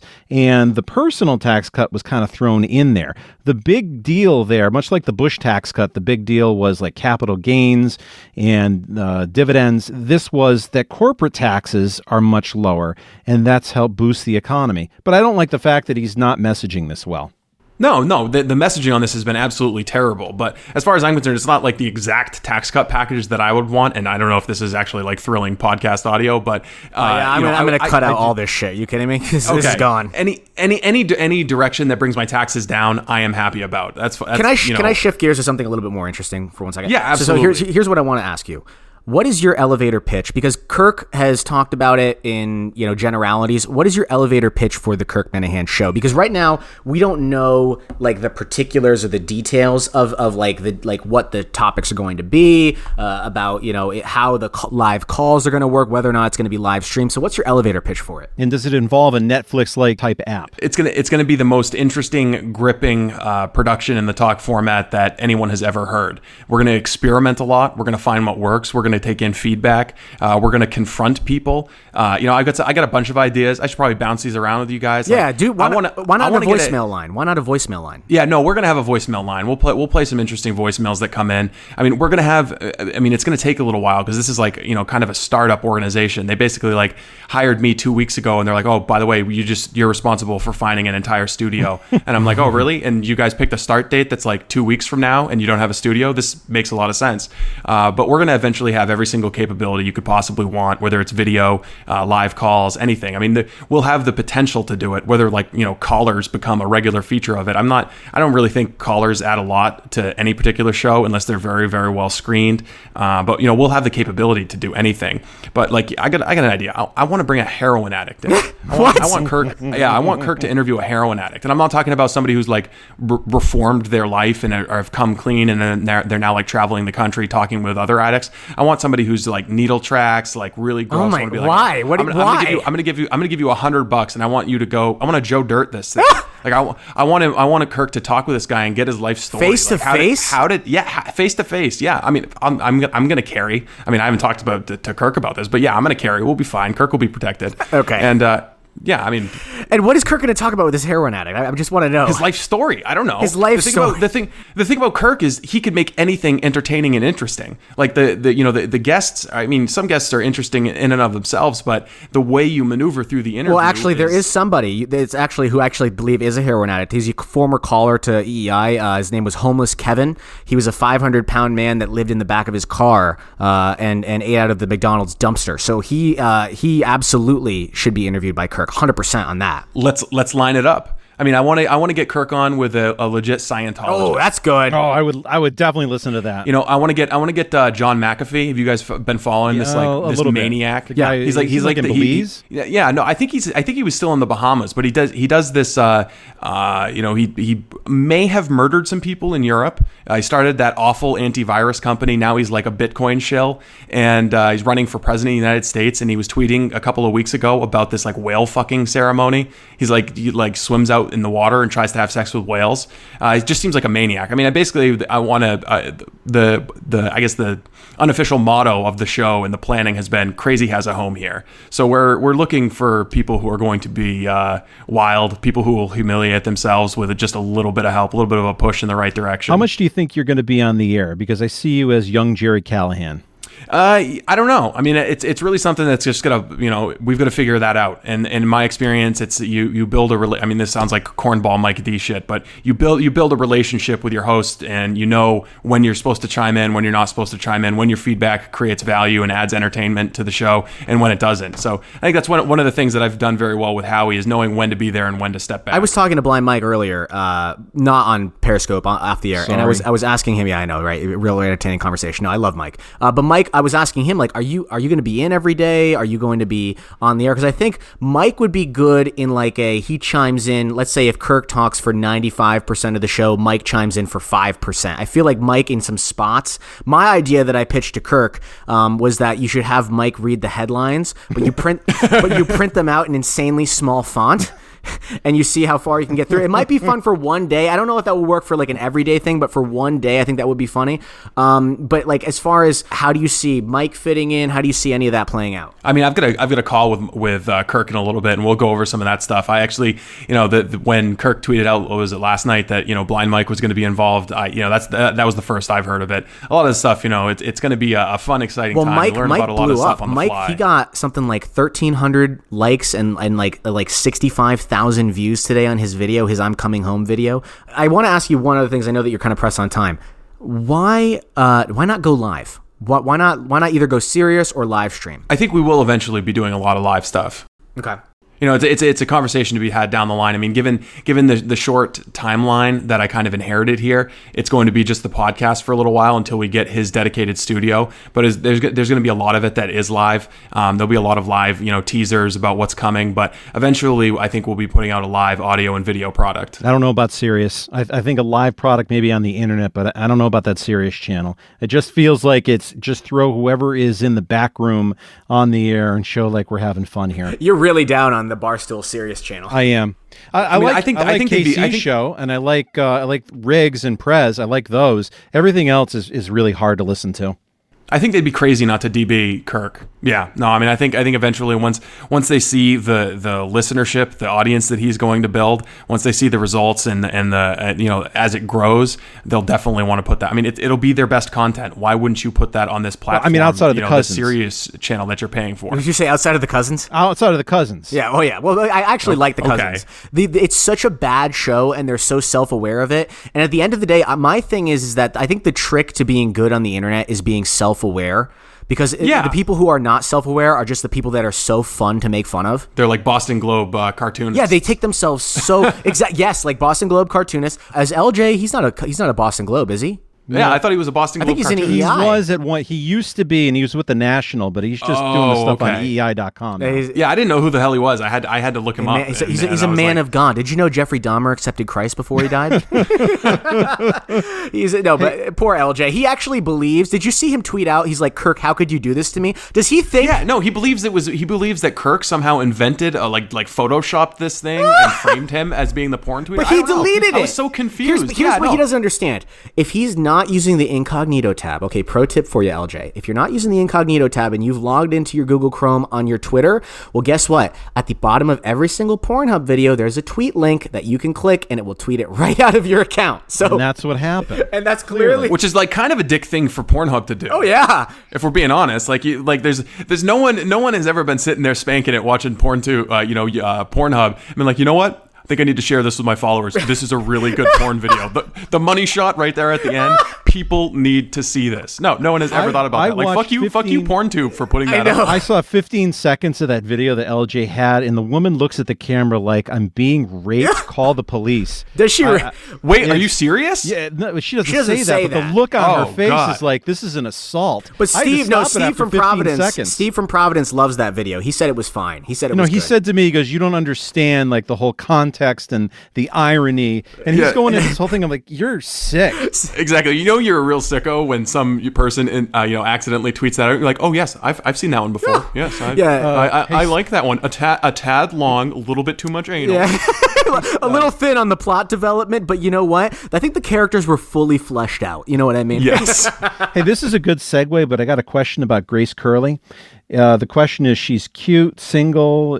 What type is she? She's not Is she mar- single. Oh, She's not. She's So that not was the- single. no, she's got a long term boyfriend that she's probably going to marry. He's actually a really good guy. Wow. Yeah, no, she is. She is fully off the market. I, I, I don't know. I, I hope I can still get uh, in, invited to the wedding at some point because the Curleys know how to party. Oh, did you? Uh, but are you afraid that you burned your bridges with with with the Howie Carr show? No, not at all. I think we're leaving on really good terms. I mean, they still they still want me to fill in when how you know they still want me to work on Christmas Eve Yeah. For uh, for fifty bucks an hour. Um, Are you going to do that? No. No. Are you kidding me? Okay. No, I mean, Say, fifty I- I bucks an think- hour. You could get anybody to do that. Yeah, though. no, mean- I think I think it'll be it'll be any any of that work will be precluded by the agreement with uh, with Barstool, anyways. But also, like you know, I'm going to dedicate my full time and energy to this project with Kirk. Well, this is good because I, just in the voicemail, I think somebody accidentally called us and didn't realize he was calling us. Hi, Howie. This is Mark Moroso Jr. I was listening on Friday, and it sounds like that, that guy Steve is leaving. He was crying like a blubbering puss. Um, I wanted to let you know I got your number from my friend Chris Curtis. He thought me and you would be a great fit together, and I should call you up. I've worked with, uh, I've been trying to break through on the Hillman show, but that's a big operation, so I'm not really, you know, I'm kind of a low man at the time. I've worked with uh, Kirk Minihane. That led to a big opportunity with um, the Ryan James, uh, but that kind of fell through. He's not on the blind side anymore. So I got one more space left up on the Mark Moroso Mount Rushmore, and it's going to be Howie Carr. Two peas in a pod, me and you. All right, give me a call back. I got a lot of good ideas for the Trump line. Let's make radio great again. What do you think, Mark Moroso, a good fit for the Howie Carr show? Uh, no, I don't think so. I mean, again, Moroso, Greg Hill, these are guys that like I've only. I mean, I've been in Boston media for five years now, and I only learn about them because they interact in, even a little bit with Kirk Minihane. But uh, I kind of felt bad for the guy, right? Like, so he's so he's so clearly not going to get the job. never, never at any moment was he going to get the job. There was never the the the slightest possibility that he was going to get that job. But he'd actually convinced himself that he, he probably thought it was like what a 50-50 Yeah. shot that he was going to get the Oh, job. yeah. And the, and the entire time he's like, "Oh, Kirk Minihane's toying with my emotions. I why am I so bad at Why am I so bad at Twitter?" And you know, I, I'm talking with Kirk behind the scenes and know that he's not in the picture. I'm like, "Oh man, this is going to be like somebody go take his shoelaces." I know we need to do Like, a like- wellness check on him. Well, here's the thing, Steve. Did you hear his uh, pitch to us? I think he thought that this was going to bring him over the finish line. He said he offered that once a month he would do an appearance on the Minifan show. That if he got the job, he promised us that he would come on once a month. And then DEC and I are like, we're, we're DMing uh, and messaging behind the scenes during the podcast, and we're like, does he know that we don't want him on once a month? the great the great Mark Moroso will make time for you guys. Yes, yeah, big, big swinging Dick Moroso, man. He comes on the first time we had him on the Minifan, uh, Minifan show. I swear to God, Steve. You know what he does? He goes, "Well, guys, I've given you enough time. I gotta let you guys go." I'm like, "You're big timing us? Are you serious?" Oh, he was trying to go back and forth with me on Twitter, and I shut him up when he was when I was talking about you know rub your pussy, his his favorite quote. And he Yeah, goes, uh, yeah, you're like you would know. I go, well, why don't you open your legs and I'll show you. and that's the last I've heard from him. yeah, for those of you don't know that don't know, he uh, on his infamous enough about me, Moroso said that. Well, Kirk, with you, I think it's like my wife told me. It's like with any new girl, you just got to figure out how to rub Kirk's pussy the right way. What? What? That's what he said on enough about me. Go back and listen to it if it's if the if it's still there. Yeah, no, I'm, I know. I, li- I listened to it when it came out. I, I did. I don't remember th- that part. That's that's Oh, like an only awful line thing to we're say. remembering. Yeah, yeah, no, that's an, that's an awful thing. Does Kirk still have the audio of that scrubbed blind Mike and Mark Moroso Oh, and it. the Steve I from need Providence one? I more need the Steve from Providence because I need to figure out why only Neil Young is more influential. Yeah, I don't know if he ever had the audio. I haven't talked to him about it, but I'd, I'd certainly be interested in getting our hands on it. I know he has the rights. He said, well, at least he said that he had, he maintained ownership. I think he said of the Enough About Me podcast. Or the, I don't know if he has the RSS Okay. feed because the RSS feed, if you look it up, it still says it's radio.com. So I don't know. Yeah, no, I mean, Entercom still hasn't given him his his website domains. No. Like if you if you go if you if you go to thekirkminahanshow.com right now, it it uh, transfers over to an Entercom page with Kirk's mug on Oh, it. give me the and give, I'm give like, me a fucking break. Are you kidding me? No, they still haven't transferred that over. And I've, I've been talking with the Barstool people. I'm like, listen, you guys, you guys need to get on this because Entercom, it's been, uh, I guess, what five years now since Howie hasn't been at Entercom, and they keep renewing HowieCarr.com. No way. Like they've yeah they've they've renewed their license on Petty as HowieCarr.com. fuck. Jesus, these Exactly. people. It's I mean it- it's it's absolutely ridiculous stuff, and and they'll do that to Kirk if they get the yeah, chance. I'm looking at. That's I'm why. looking at that's this why. website. It's this empty website. It's got Kirk's picture, and that's it.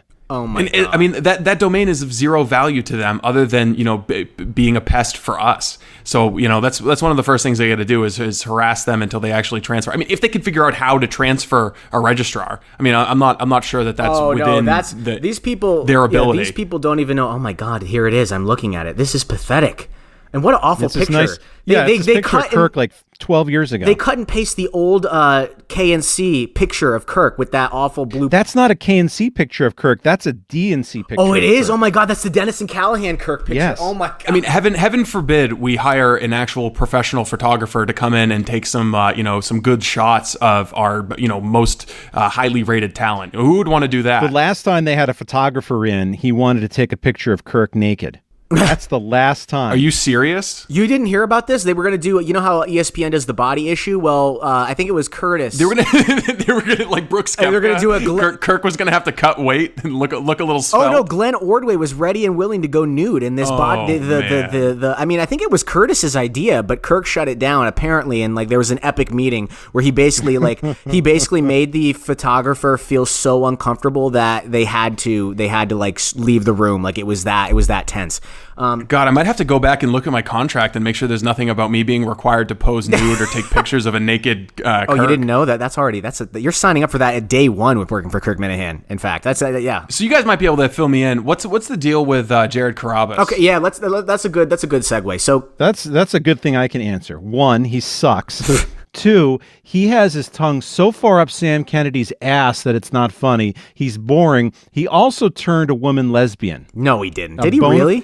That's what they talk about on CCK all the time. That he finally got a girlfriend and they dated for a while, and she became a lesbian. Oh, he was. That's tough. That's going to be a huge blow to your self esteem. Oh yeah, if you if you were the one that made them change teams, I mean, geez, Yeah. wow. Eh, like why like would you- you're you're you're so awful that they were just like you know what I never want to see another dick again. If you're a heterosexual woman and you're dating Jared Carrabis, and this guy's got a hard on over uh, JD Martinez Mookie Betts or and yeah. Mookie Betts, Oh yeah. what, Have would you seen get out of the Mookie's War? Oh my god, it's everything. It just gets me off. Yeah, see, I, so I haven't had a lot of experience with any of Carrabis's content. I just know that you know he's like what a homer. He just loves the Red Sox, and he gets it's like access journalism. Oh, kind yeah, of. yeah, yeah. Johnny sure. Most would go to him. Back off, dude. Well, he's he's the um he's the guy that is uh, uh, at least the internet claims that he was responsible for bringing uh, David Price to Boston. So we can thank uh, we can thank him for that load. Uh, that that that guy that Okay, can't win in. Yankee Stadium. But anyway, and Price is just a pandering. I mean, he's he's a total panderer too. Price. He's a guy that wants you to know that his his his dog's name is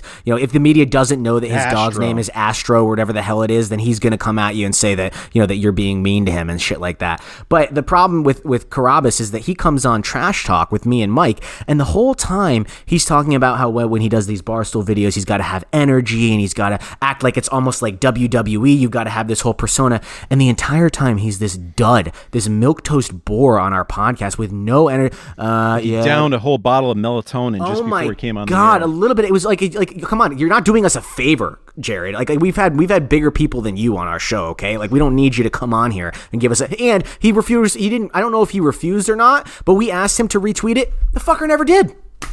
Oh wow. yeah so He's um, got a co-host on his show, Steve Perrault, who's really, really excellent. He carries the show, but Carrabis is is a fool. He's also into pro wrestling, which any grown man who's into any type of pro wrestling wait anyway you is a fraud. you are into pro wrestling. Don't wrestling. tell Steve that.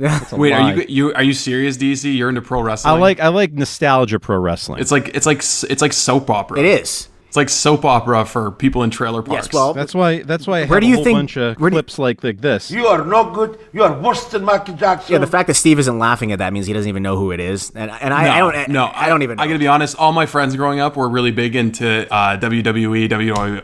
I think it was called back then, and it was right at the time where that um, that network news promo came out exposing f- pro wrestling, and there, there was like it was like a huge legitimate debate over whether pro wrestling is actually fake. Like we we, we got in f- like fist fights No. where I'm like, oh no, pro wrestling it, it's just fake. It's just like a soap opera, guys. Well, oh fuck you. It's not no, fake, this it's is real. Well, little did you know, like, so, so DEC, uh, he grew up in uh, Wilbraham, but then I think he moved to uh, Otis now, and he lives in a trailer park, actually, right? I don't live in Otis.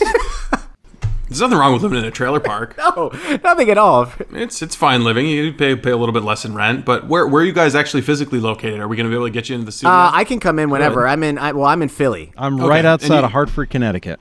Okay, do you are, do you guys have like full time jobs or are you trust funders? No, I've got a No, full time job. Yep. Oh, okay. I have a I have All a right. job that actually has like real responsibilities and stuff. Yeah, and you and you that's shirk cool. them for this. Clearly, I, I'm that good at my job. That's that I can right. do all of that and then do this and then be a You great work like husband like and father. we're like three hours a day. Are you you probably work at like a hedge fund or something? no, not quite. It's a Fortune 50 company. though. oh, okay. Uh, Fortune 50 company. Oh, so you got to stay you got to stay anonymous. They can't know that you're dicking around on podcasts. yeah, like I'm this. just a, I'm, a, I'm just a guy in his 20s. I can get a new job tomorrow. It doesn't fucking matter. So who cares? Uh, so that's why that's why partially why I don't really give a shit about the whole oh the FBI is next on your list. Like what the hell does that supposed to mean? Like oh, So th- there's a great thing about actually not being anonymous, be, you know, being able to just speak your Oh, yeah. mind and being public because I mean, there's a little bit more freedom that way, and you don't have to worry. You don't have to be like looking over your shoulder. But I mean, I understand. I'm, I'm fine with it. At a I'm not going to be. at a certain You're hiding point- behind a veil. that's right. Yeah, You're hiding got it. behind a veil. you got it. Yes, yes. At a certain point, what does it matter what your name is? You kind of people Yeah, know you look for at what your name Barstool. is. You've Who got K- KFC. People don't know his. You know, people rarely know his real name. You got PFT commenter. Uh, I mean, Feidelberg. Like, yeah, his name is John Feidelberg, but nobody calls him John. You know, it's like, it, it- you know, people El Prez. You know, there's. It's it, sometimes those those pseudonyms work just as well, or it makes because it kind of like it's like if you got a boring name, like if you're just John Smith, which is not my name, by the way. Before you guys start looking, um, you know, that's like very. I mean, that's just boring, right? Make yourself interesting. But I, I- I think that there's there's also like an allure you have with anonymity. Like there was this uh, one Twitter account that I was following for a little while during you know the campaign or maybe the first couple of years of the Trump administration, and it, the guy had some kind of uh cryptic tweet handle that was like. Uh, stealth sessions or something like that, and he was actually really good. He must have been a lawyer or something. He provided the point, uh, you know, on point analysis of what was going on, some strate- strategy stuff, and the whole theory was like Jeff Sessions wasn't just this like dope from the South. He was actually a really good attorney general, secretly maneuvering Oh, no way. down the libs. But then, but then Jeff Sessions gets fired, and so the entire, you know, his entire theory goes away. And he just comes out and he's like, "Oh, hey, I'm I'm Brian," and he posts a picture of himself as his avatar, and he's just like Nobody some fat. cares. dude.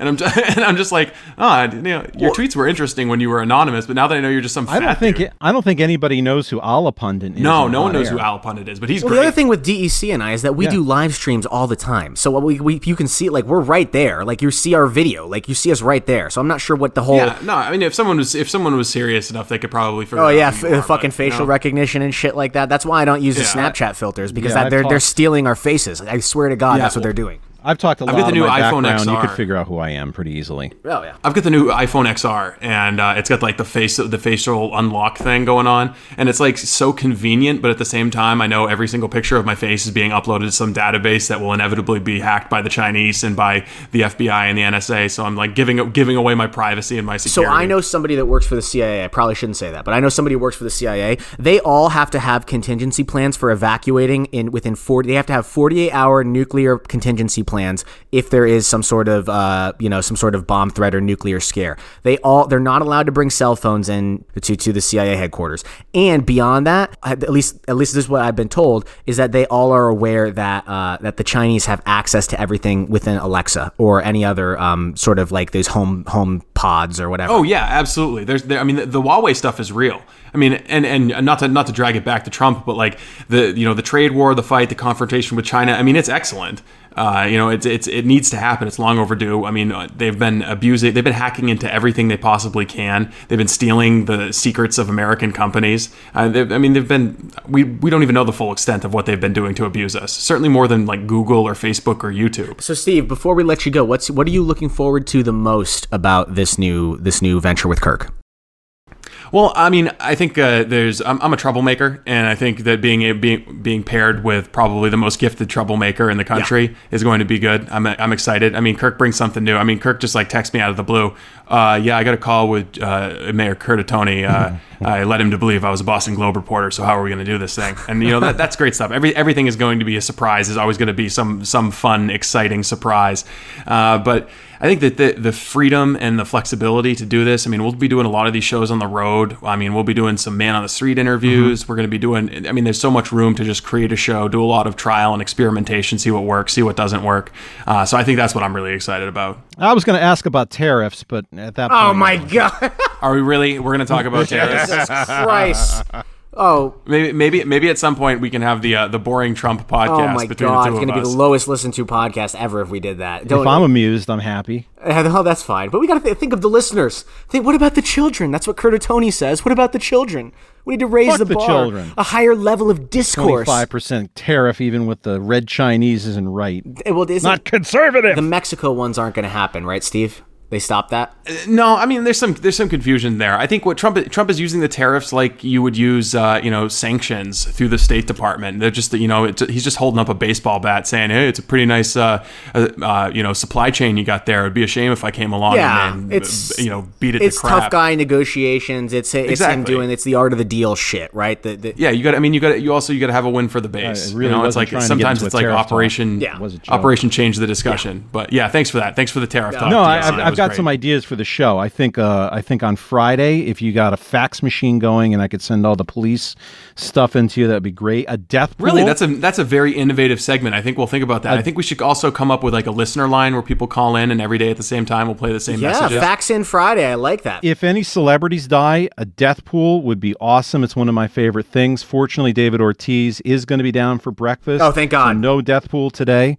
How about a poll? You think you think so? A poll question? Yes. Well, I mean, the, there's an opportunity there for that segment to be sponsored. I mean, one of the things that I'm going to have to explore is how much of a whore is Kirk willing to be for advertisers? Do you know of anybody, any of the Kennedys who have a speech impediment that you could count how many times that they have the speech impediment? Because uh, uh, uh is three uhs, but uh is one. Have we? Has there ever been a Kennedy that didn't have a speech impediment? No.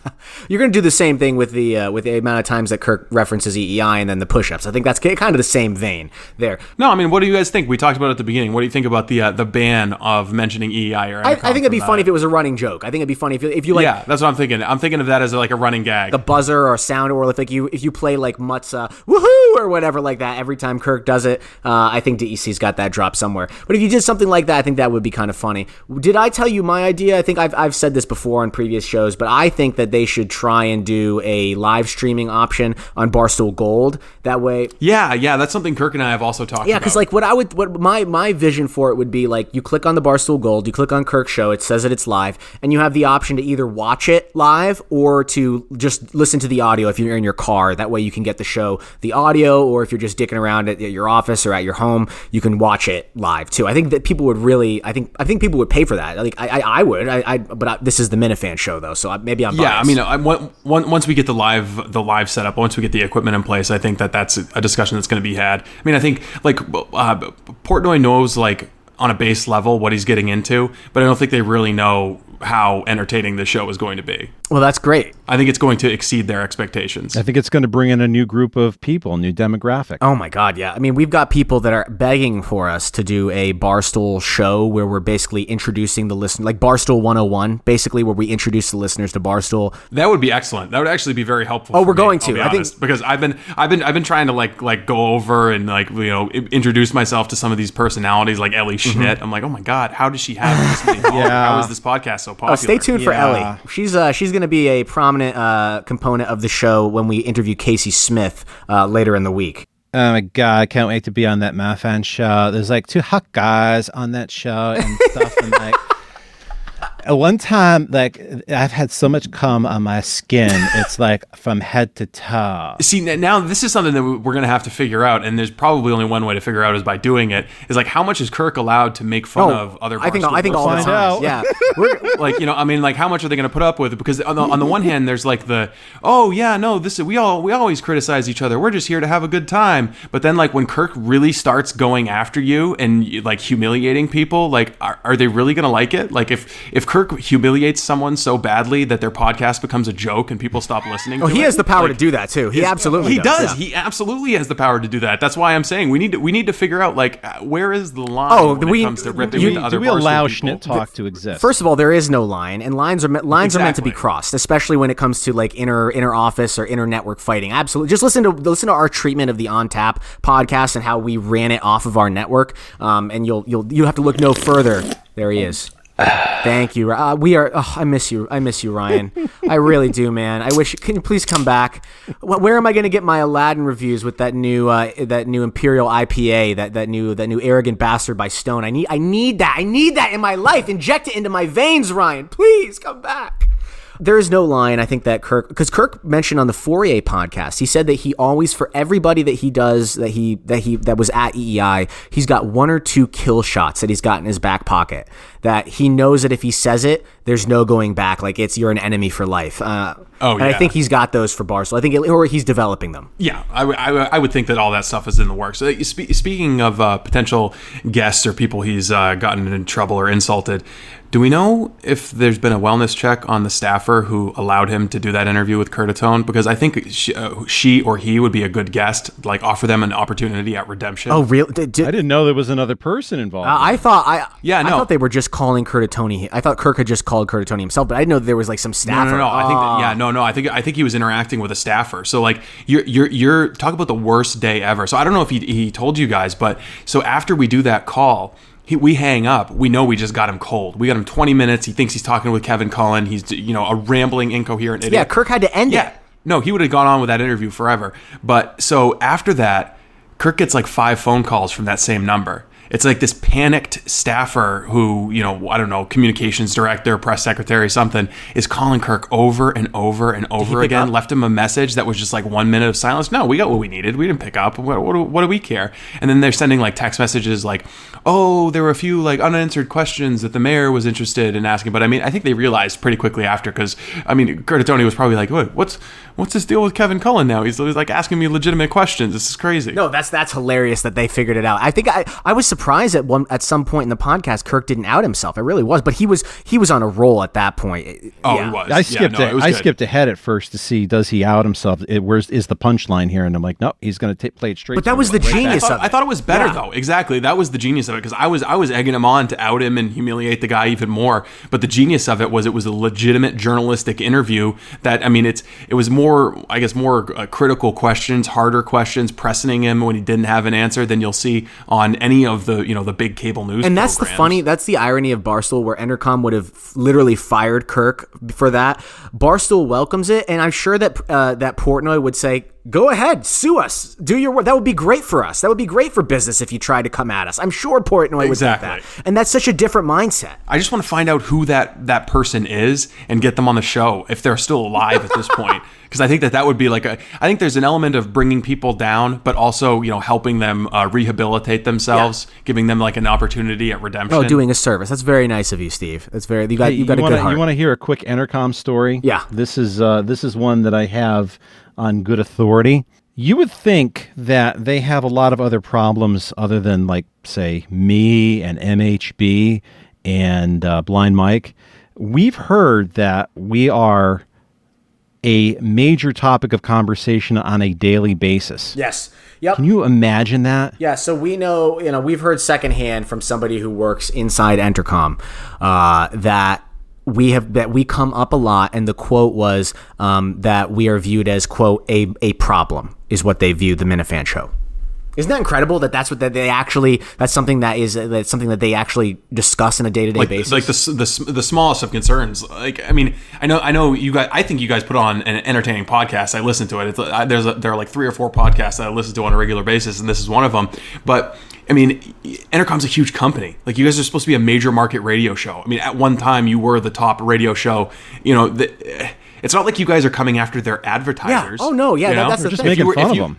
If you if you if you guys ran a, a campaign to try and you know get their advertisers all these boner pill you know salesmen off the off the airwaves and not support them that'd be one thing to be a legitimate concern about but just making fun of them I don't think that's a big deal. And like I don't have I'll be honest I don't have any problems with the people at EEI like like now now that Well, that's I gotta change soon. you know it, it's going to change. I have to develop problems with them because I am Kirk Minihane's bagman fixer assassin and producer so that this this will That needs to be your but- Twitter bio, your Twitter bio immediately.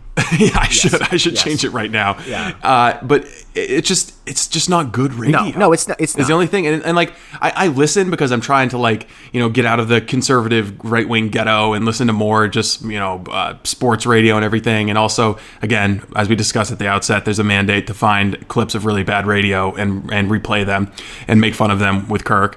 But uh, you know, I mean, I, I like Mutt, Mutt Mutnansky, but it's just like. The whole routine about him being an addicted gambler and a It is drunk, tired, just so but it's played also it's also funny that you don't even know his name is Mike Mutnansky. You call him Mutt Mutnansky. I love that. I fucking What was it? Mu- sorry, Mike. Yes, Mutnansky. it's Mike Sorry. Mutnansky. Whatever, I mean, whatever. The, whatever. The I was hell like, wait, wait, name who are you Come on. talking about here? I've You got, know, I've got, Steve, if you're looking limited for really bad radio, this clip will be close to the heart. and it's been a blast. I think the show has been a lot Oh, of fun. fuck you guys. That's not you. No, that's not you you. That's that's Rich Keefe. You didn't know that? That's Rich Keefe. Did you? Did you? That's For- the midday guy. yeah. Oh, okay. No, I just I just heard someone going into a, a Selby routine about being a blast. And you Just assumed- automatically- Not all about Honestly, you. All I defensive. just, I just assumed you. I just assumed you guys were going to beat me over the head with that audio for, until the end of time, which I'm sure you Ah. will. But you know what? It was it was gripping radio, is what it was. It was raw. It was emotional. You've emotional. redeemed yourself in this podcast. Um, Oh, I, I listened Well, to that I and I'm like, appreciate wow, this that. is this is great. He's really emotional. And two seconds later, I'm like, I gotta cut this up. I can I know, make something I know, with this. and I saw I saw the DMs that you sent on the account. And I knew I knew that this was coming. I should have I should have been a little bit better prepared. I should have taken taken my testosterone Oh my supplement so I didn't break down like a blubbering pussy on the radio. can I? show. Uh, can we? Can we ask you this last question? Then we can let you go. No, Yeah, you moron! Ah, Shut the fuck up, Ziegler. I, I interviewed Ziegler, by the way. I'm not sure if you heard that one, and I uh, I, I basically I, I actually beat him in the argument on the Penn State because he didn't expect that I would read 100 pages of like the shit that he's written, uh, and I did. Um, I just I can't stand that guy. Is a, Oh, Ziegler, uh, John now- Ziegler. Yeah, The- no, he's no, the I was trying to Sandusky truther. Yeah, I- yeah, we yeah, interviewed yeah. him. No, yeah, he uh, he's actually come after Howie before. He came he, he came at Howie at a talkers conference, like right to his face. Was like, I mean, God, you yeah, people are yeah, so yeah. stupid. Started. He's he was he was one of the big never Trumpers, and he started you know acute. Like accusing accusing Howie of like you know selling out and Howie was immoral and everything and Hillary Hillary Clinton was going to win Hillary Clinton was going to beat Trump and and it was all going to be Howie's fault I love the I love the irony that this man defends Jerry Sandusky, and now his new big defense is Matt Lauer. That he's defending Matt Lauer and saying that Matt Lauer is not a rapist. Uh, and he doesn't even like Sandusky. That's right. Oh, he, and he he'll be- doesn't even like Dottie Sandusky. I don't even like Dottie Sandusky. She's a terrible lady, but I'm going to go on Matt Lauer with her in Good Morning America all the time and, and, and stump for her. Anyway, um, I want to ask you this and we can let you go. Who is the, you've, you've been in Boston media, like you said, for five years. Who is the biggest asshole in Boston media? the biggest asshole in Boston And, and you were. Kirk's producer. You got to name names. um I don't know Kirk Well, no, no maybe Right? not asshole is not the right term. I mean, like the biggest, like I mean, they I are, mean, they that, are. I mean that in like I mean I mean that in, the, in like an, an affectionate So, way. so let me explain. Let me explain what I mean. I mean like a guy like Dale Arnold, who is one person on air, but is notoriously rumored to be off air, just a miserable, horrible, fucking human being. I mean somebody like that. They're a fraud. They're a dick. They might be nice on the air. They have. They're. they're who's the biggest fraud in in Yeah, like an Eddie Andelman. yeah, something someone like that. yeah, see, I mean, I don't, I don't really have like a big, uh, you know, professional connections with a lot of the EEI. Well, maybe it doesn't have to be EI. Anybody, even even Um, no, Nash, I wish, I wish I would, I wish I would have prepared for this because this is this is a good question. Just say Jeff Um, Kuhner. even even nationally. Like I mean, like I mean, Jeff Kuhner's just a little bit of a nut, is all. you know, but I mean, there's a lot of people who listen to to Cooner and Howie, and people are always talking to me about stuff that happened on Kuhner's show. But the, I tell you what, this is good audio that I wish I could find. I bet there's no audio available Mm-hmm. of it. When the when the P tape dossier came out, when BuzzFeed originally published that. Uh, Kuhner's producer let on somebody claiming to be the author of the P tape dossier, and he thought he'd hooked into the biggest exclusive. We are live now talking to the author of the Golden Showers dossier, and they ran with it for like 15 minutes. This guy was claiming that it was like a 4chan hoax that. that. they created this and tricked the media. They ran with it forever, and then and then the media, the audio of that just completely disappeared, and they never talked about it again. It's like, dude, call screener. You're gonna let that person I'm on. Like, laughing there's at the no, there's no, there's uh, no pre-interview. That was a good Cooner imitation. I, I gotta say that was that was a pro. That you are. But but he's not. But I'll say he's not. He's not an asshole. Like I mean, he's. I mean, he's authentic. I've talked with him off air before. We've done like remotes and events. Tell me the worst thing VB's ever done. Why is he? Why is Worst- he a I mean, horrible VB's, person? VB's like a saint. VB VB's like a saint. I mean, the weirdest thing about him is his awful food takes. I mean, he's just like a dedicated father, and he, uh, you know, the worst thing about him is that he doesn't have like those assholish qualities. Like he could be more of an I, asshole. I idolized VB when he was I know, on you Howie's love him. show early. I idolized VB. I thought he was the He just turned into a little bit of a goddamn lib. Did he really? He's a lib now. Yeah, I mean, he he he, he kind of turned into a lib. I mean, that morning show that they were doing. I mean, you think EI is bad right now? The morning show that RKO was doing for a little while with um, Kim Kerrigan and his producer, that Jim guy. I mean, that was that was painful. radio Cullinane to will listen to. never say something bad about uh, what's her name? Kim No, Kerrigan. he won't. He loves he her. will never He loves her. say Well, a bad Hey, word Kim about her. Kim Kerrigan probably knows where some bodies are buried. What about f- in the conservative media? Who is a fraud in the conservative media that they act like they're one thing on the surface, but actually underneath they're a complete and total fraud? They're shelling out. They're doing this for you know money, revenue. They're just a total fraud. Anybody like that? If you say Mark Levin, I I hide my shoelaces because he's my favorite guy. No, I mean they, they kind of all are to- to, a certain extent. Yeah, I mean I mean they, I mean there's there's a lot of there's a lot of hucksterism. There's a lot of just like profiteering. I mean scam PACs that are abusing elderly people. Um, you know, uh, Mark Steyn. I think of a guy like Milo. I think of him to be a fraud and a huckster. I think. Yeah, no, like- totally, yeah. totally. I mean, Mi- Milo is just in it for the money. I mean, he started that scholarship program that it was supposed to be like, oh, we're going to give scholarships to disadvantaged white people because there aren't enough scholarships. Yeah, the privilege. He called it the privilege fund. The privilege fund, exactly, and then and then he just like takes all of that money and deposits it. in No, he didn't. I Oh think, my god. I think is what happened. There were there were some stories. I mean, it was, there was a mystery. Yeah, there was a, there was a mystery as to whether that money was actually. Being Well, he's actually legitimately but- funded by like by billionaires, or he used to be at least. Back with the who's the Breitbart donor? I thought that guy No, died. who was the Breitbart investor? The original investor, that billion. The Mercers. The Mercers. Yeah, he he was actually yeah. funded by the Mercer family, and then I guess the daughter backed out or pulled out of that. Yeah, I thought there was. I thought there was like some um, some musical guy or a tech billionaire uh, from Europe who was funding him for a little while, and he announced this big adventure, and then the guy died of a drug overdose, and it's like, you know, sorry, you're not you're not getting your funding Well, I, anymore. I think Milo. for Milo endorsing pedophilia probably wasn't the smartest move on It's his tough. part. It's tough. Kind of kind of No. tough to come back from that, bud. Uh, even though Uh, like that's that's not the kind of edgy that we're No, looking for. Like, yeah. you know, we, we like edgy, but the, the whole pedophilia thing's just like a bit a bit yeah, that's his far. that's his I mean, thing. It's all gay jokes and race jokes, and it's like I don't have to tell Jew jokes to be funny. I'm sorry. It's like it's not. I'm not a 12 year old. You know, it's just. Talk talk about a well executed hit though. The hit the hit to take out Milo was very Oh yeah, uh, very well But the problem is that Milo gives him the ammunition. I don't think somebody like Kirk, like, what are they gonna say? Uh, at one time, he called Erin Andrews gutless bitch, and it was really a man. Like, what, yeah, what- they do still do that. Yeah, but like that's it. That was years ago. What has he done since then? Give me one example. You have no examples. For Yeah, you know, the, I, I'm really, I'm, I'm sorry, I'm just hung up on not being able to name the biggest asshole in, in Boston media. I wish I'd done my homework a little bit more. Well, if you can think of one, say it on the show because I, I know that this is a question that Kirk um, asks people a lot. Uh, that he, that whenever he's interviewing somebody that's involved in the media, he's always like, "Who's the biggest fraud or who's the biggest hypocrite or the biggest asshole?" So, uh, but you were saying some Steyn. Who were you saying is a, is a hypocrite? oh, say bad things about him because he's a bore. you know, I, I like Mark Steyn. Um, I think he's funny. His books are great. I actually, I used to work at the publishing company that did some of his books. Um, he's a great, talented writer. But there was a story that the Daily Beast put out about his work with uh, CRTV behind, like, trying to do the Mark Steyn show, and how he was just like the biggest diva ever, and just like such an asshole to his staff behind the scenes.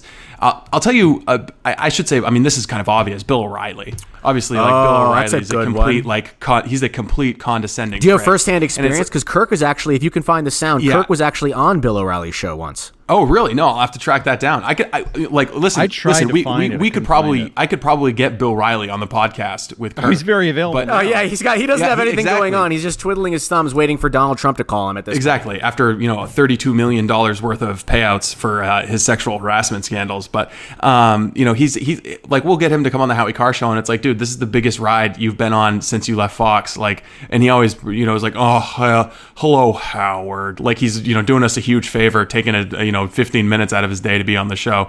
Uh, on on the opposite side of that, I will tell you that Tucker Carlson is a legit. Like awesome human Really? being. like very genuine. Like will take his time out of the day to call me. Like when when the um, when the Boston Globe stuff was happening with that, uh, uh, you know, the uh, what's her name, Hilary Sargent was making the accusations that Brian McGrory, that that whole thing. Uh, I was actually trying to get Howie on Kirk on uh, uh, Tucker's show to trash talk about the Boston Oh, Globe. that'd have been great. And so I was tech. I was texting him. I was like, I was like, yeah, man, they had these fuckability lists and and they did all these things, you know, all these liberal sins. And so Tucker calls me up and he's like, yeah, I mean, I like making fun of the Boston Globe just as much as you guys, but here's the thing, like, I don't have a problem with fuckability lists. Like, I like I think there need to be more fucking. Media Matters is Like, about to clip that. You know it. You know it. They are about to clip. I, I think I know. I think I've said it on Howie's show before, but I mean, he's, he said like I, I have no problem with a fun office culture. I or used to something like listen that. to Tucker. and This is going to be a bad example because there's bad audio, for, or so-called bad audio. But I used to listen to Tucker on Bubba the Love Sponge's show, and I only knew Tucker from The Fringe, and he could really mix it up and, and hang loose. And he was a conservative, but he's kind of a fun guy. Oh, he is. He's absolutely. You know, he's he's a fun guy, and he does a lot of his show up from Maine. That dude has the best life. He's like fishing in a trout stream in his backyard all summer long. Walks into the studio that he built up there, and you know, never puts pants on, and just does what an hour of content. Does he really do it pantsless? That's fucking epic. Why would he wear pants? Why would you wear pants? You know, another one is Ann Coulter. Ann Coulter is actually legit really nice. You wouldn't you wouldn't think it kind of grinds against No, her, you know, her, the public persona. She's she's kind of a troll her, in her public persona, but you know, when you're there's no cameras around, she's actually very nice. I'm I what do you think, Ann Coulter? I mean, how, how many of these like right wing gu- guys and gals do you think would be good for the Kirkman? I don't show? know about Coulter so much. I think it would be fun to hear them uh, fight. I think that would be fun. They're very, very political, and I think that Kirk is more so. He he touts himself to be be a libertarian, like a true libertarian. So yeah, I mean, I think that's kind of a cop out, though, Oh, right? you, like you that's think that a- Kirk is copping out? We don't we don't say that speak but- sort of on this oh podcast. my God, you are little. No, but I'm just saying, like the libertarian position. Like I, I mean, I don't know, I don't know Who will build the roads? like right. A libertarian is a conservative. Doesn't want to say it. But like that's one. Of, I've got I've got a friend who is a hardcore libertarian. Like absolutely doesn't think that there's go- needs to be government. He might be a little bit on the spectrum, but he's like got the answer for when someone's like, oh, who are going to build the roads? Who are going to do the schools? He's like a hardcore libertarian. I'm thinking he might be a good guest because I don't know. I mean, is is Kirk like a big L libertarian or a little L libertarian, or is that something where he like doesn't get the you know the the attacks as a conservative? Like you can just say you're a libertarian, and all of a sudden it's like, oh, well, you just want people to be free. I think free. that Kirk is more so just like uh, he's gonna call out the idiots on the left and the idiots on the right. He's an equal opportunity. Yeah, offender. and that's that's great. That's that's a good position to be in. I mean, I you know, and I think that's fine. I mean, I'm more of a libertarian too, but I think that you know, when specifically in the context of the uh, you know, like the, the the trans stuff, it's like okay. I mean, you can say you're a libertarian, but that doesn't really come into play when you're talking about parents giving a four year old child Hormone you know, treatment. like tran- Yeah, yeah, yeah. hormone Yep. treatment. Like at, at some point, like where you know. You know the libertarian uh, ide- ideology needs to figure out if that's like, oh no, if these parents want to do that to their children, who are we to say? But I mean, you know, At a certain point, there has to be some type of judgment, like some yeah, some time of Can't be- protection. have no judgment of anything. All right, guys. What do we got next? We got. Is this it? We're gonna wrap it up here. Yeah, I I mean, I'm fine to wrap I mean, my wife is probably wondering why I've been sitting in the kitchen screaming into a microphone. Ah, she's a lib. Who past- cares? past hour Is your and a wife a half. liberal? Yeah, yeah, yeah. No, Are you she's like a she's like a li- yeah, she's a liberal Hillary Clinton voter. Yeah. Oh my god. I'm. Uh, how does that work? Yeah, it keeps me balanced out. You know, I could, I, you know, I, I, I swim in such, uh, you know, conservative right wing. It's like a dialectic, right? yeah. Thesis, yeah, exactly. thesis, antithesis, synthesis. You're good. Yeah, Yes, no, you got it. I don't, I don't, I don't want to be, I don't want to be, you know, radicalized. Okay, you've been super generous with your time. We can't thank you enough, and we are Yeah, you've been very so uh, pleased and thrilled to have you as the first exclusive interview as Kirk Minihane's producer. And I'm happy that you are the third and hopefully uh, final producer for this show. Let's keep our fingers. Yeah, well, I hope so. I mean, as long as as long as I get the backing of the Minifans, you know, hopefully, hopefully, uh, this lasts longer than you know two days or a week I or think something you've been like decent that. on this podcast. Somehow, the tariff talk, I don't think is going to go over well, but I think you've you've The tariff talk was brought up by one of the hosts. Like, I didn't, I, I wasn't like, here, I want to talk about, I want to talk about Does tariffs. this host listen to uh, Big Time History with uh, what's his name, Dan Bulgarian or whatever that guy, Dan Garman's Listen. hard hardcore history? Dick, Are you still there, DC? I'm still here. I'm listening. I'm listening to you beat the shit out of me. oh, I'm sorry. Look, I took, I took, I took the blame for the stupid fucking hockey tweet. You can take the blame for the tariff talk, DC. Got to. Hey, if I can be the butt of the joke and give somebody entertainment, then that's good enough for me. You guys go to church on the weekends Uh, too? yeah, I do. He doesn't. D- No, he- I do from time to time. you a church but going My guy? kids. You guys, you guys Catholics? Uh, Protestant. Um, I I will not go to a Catholic church again. I'm Catholic. I will not go into one. I will go into a Lutheran church. I'll go somewhere else to worship. I will not go into a Catholic church. It is there's so much fraud. It is a corrupt organization that Pope should be thrown in prison. Are you a Catholic, Steve? No, I'm not a Catholic. I would say, I, like in my life, I've been kind of like Cath serious, a Cath curious, because I'm like I'm interested in the, you know the scholarly intellectual rigor that that uh, you know undergirds the theology and everything. But any anytime you uh, you know you think, well, you know what, I might I might I might go to a Catholic mass, I might check this thing out. Then you have this fraud with the uh, the Haiti school charity. Who's Oh, being, yeah, like, that you know, holier than asshole, thou, running that routine, and it's like it's like really, dude, you're not like the best uh, exemplar of what a, a Catholic, uh, well, you know, whatever he is, like he's like a priest assistant or something like that. You're not you're not really putting on a good face for the Catholic. I think there's a so, there's a social benefit to that whole community that it can give you. Like I like we were becoming so isolated now. I think you're absolutely right about that. So I think that there's benefits to it that way from like a, a pure utilitarian and community standpoint. There's some benefits to it, but there's so much baggage that comes along with like these these these le- legitimate pedophiles and vile horrible people that just at the Catholic you Church. You think if that was a regular corporation, Oh, let's it'd be say- shut let's down say a in two daycare- seconds. A daycare center with worldwide tentacles, where you have this many people who are accused of that much stuff, it is sickening. But I mean, you say that, but I mean, Scientology is still around. Scientology still has tax exempt status. Scientology Like- should be thrown in a dungeon. Yeah, I mean, absolutely, I agree with you. I hope I hope none of them are listening to this podcast because I want to get one of them you, on with you Kirk. do, yeah, you do. Well, Kirk, as we know, Kirk is, is a true uh, through and through atheist or agnostic, whatever he would he, he he could give you the real answer on that. But that's why I think Kirk talking religion and arguing it back and forth is actually really. Usually, when people talk about religion, it's kind of boring, like this discussion. Uh, but uh, when Kirk does it, he does it in a way that's very uh, interesting and compelling, mainly because he says things that are so offensive to religious people that they get up in. I mean, he used to tell stories about how when he would go on rants against the Catholic Church, they would get so many crazy hate calls into WEEI, and management would have to take all these calls saying, "Why is he saying this bad stuff about the Catholic Church and stuff like that?" So uh, I think that he, he, if anybody can go at a Scientologist, I'd love to hear Kirk do it. Yeah, no, I mean, I think it'd be great. There's a lot of uh, uh, religious people who aren't comfortable enough with their beliefs, so they get a little, uh, they get a little touchy if anyone is critical of them. But look, I mean, it, I think we can handle the criticism. All right, Steve. Well, uh, we will have you back on again. I hope at some point. I'm not sure if we're going to do give you the once a month Moroso treatment. Um, Yeah, I mean, I, what are you what are you going to pay me for a once a month appearance exactly. on the Minifan we- show? I mean, my, my, my time Well, is now- precious. It all has to be devoted to, to cleaning up the studio after I know done now.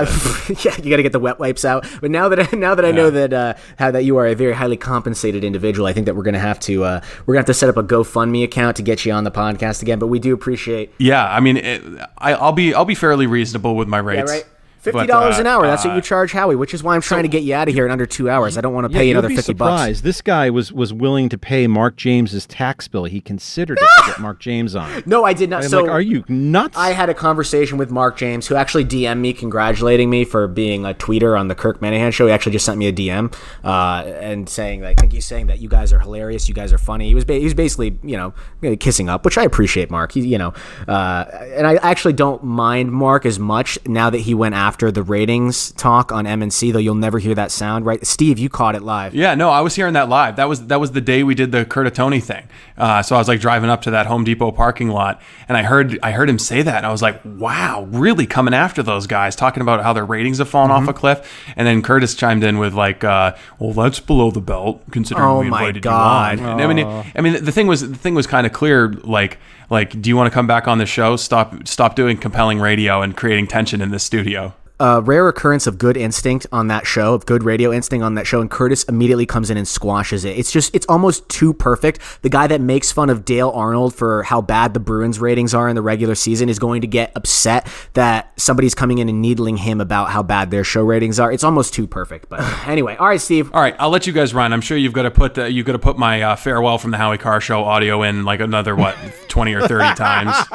You sons of bitches. It's very well. I gotta say, it was very Yes. well done. I can I can appreciate when I've been dunked on effectively. That's DEC. DEC is the best producer not employed by a radio station in the planet. He's also a great host. When are you guys gonna get some advertisers? Uh, you know, if you we guys if you guys could. toss me a commission, if you toss me a commission, I might I might. Well, let me let me. We'll give you our number. We're transparent here. We're averaging fifty thousand downloads a month right now, currently. That's pretty good. So I mean, it's pretty good. It's decent. So it's that's enough to mon. Usually they say the threshold for monetization is ten thousand dollars, ten thousand downloads an episode. Correct? Yeah, I mean, I don't know. Are you I asking know. me? You, you're you're a, you're a I- producer. I mean, the big radio guy. the threshold for getting advertising is whatever you can sell, like as a salesperson. All right. Like you, could- you could sell anything. You could, you, I mean, you could theoretically sell a podcast that's getting hundred downloads a day. I mean, it just depends on if you've got a, a client who's willing to buy. Mikey Adams does that. Buffalo Wild Wings. If you're listening, you can you can advertise for us. I know that you guys just did breaking news. By the way, Buffalo Wild Wings are no longer a sponsor of WEEI. Um, that is a fact, stone cold certainty. They actually went across the street to the hub. So little breaking uh, breaking news on the Minifan Show. Buffalo Wild Wings still love Buffalo Wild Wings. Support them. Support Scott and all the great people over there. Uh, but they are no longer a uh, a station sponsor for WEEI or Entercom.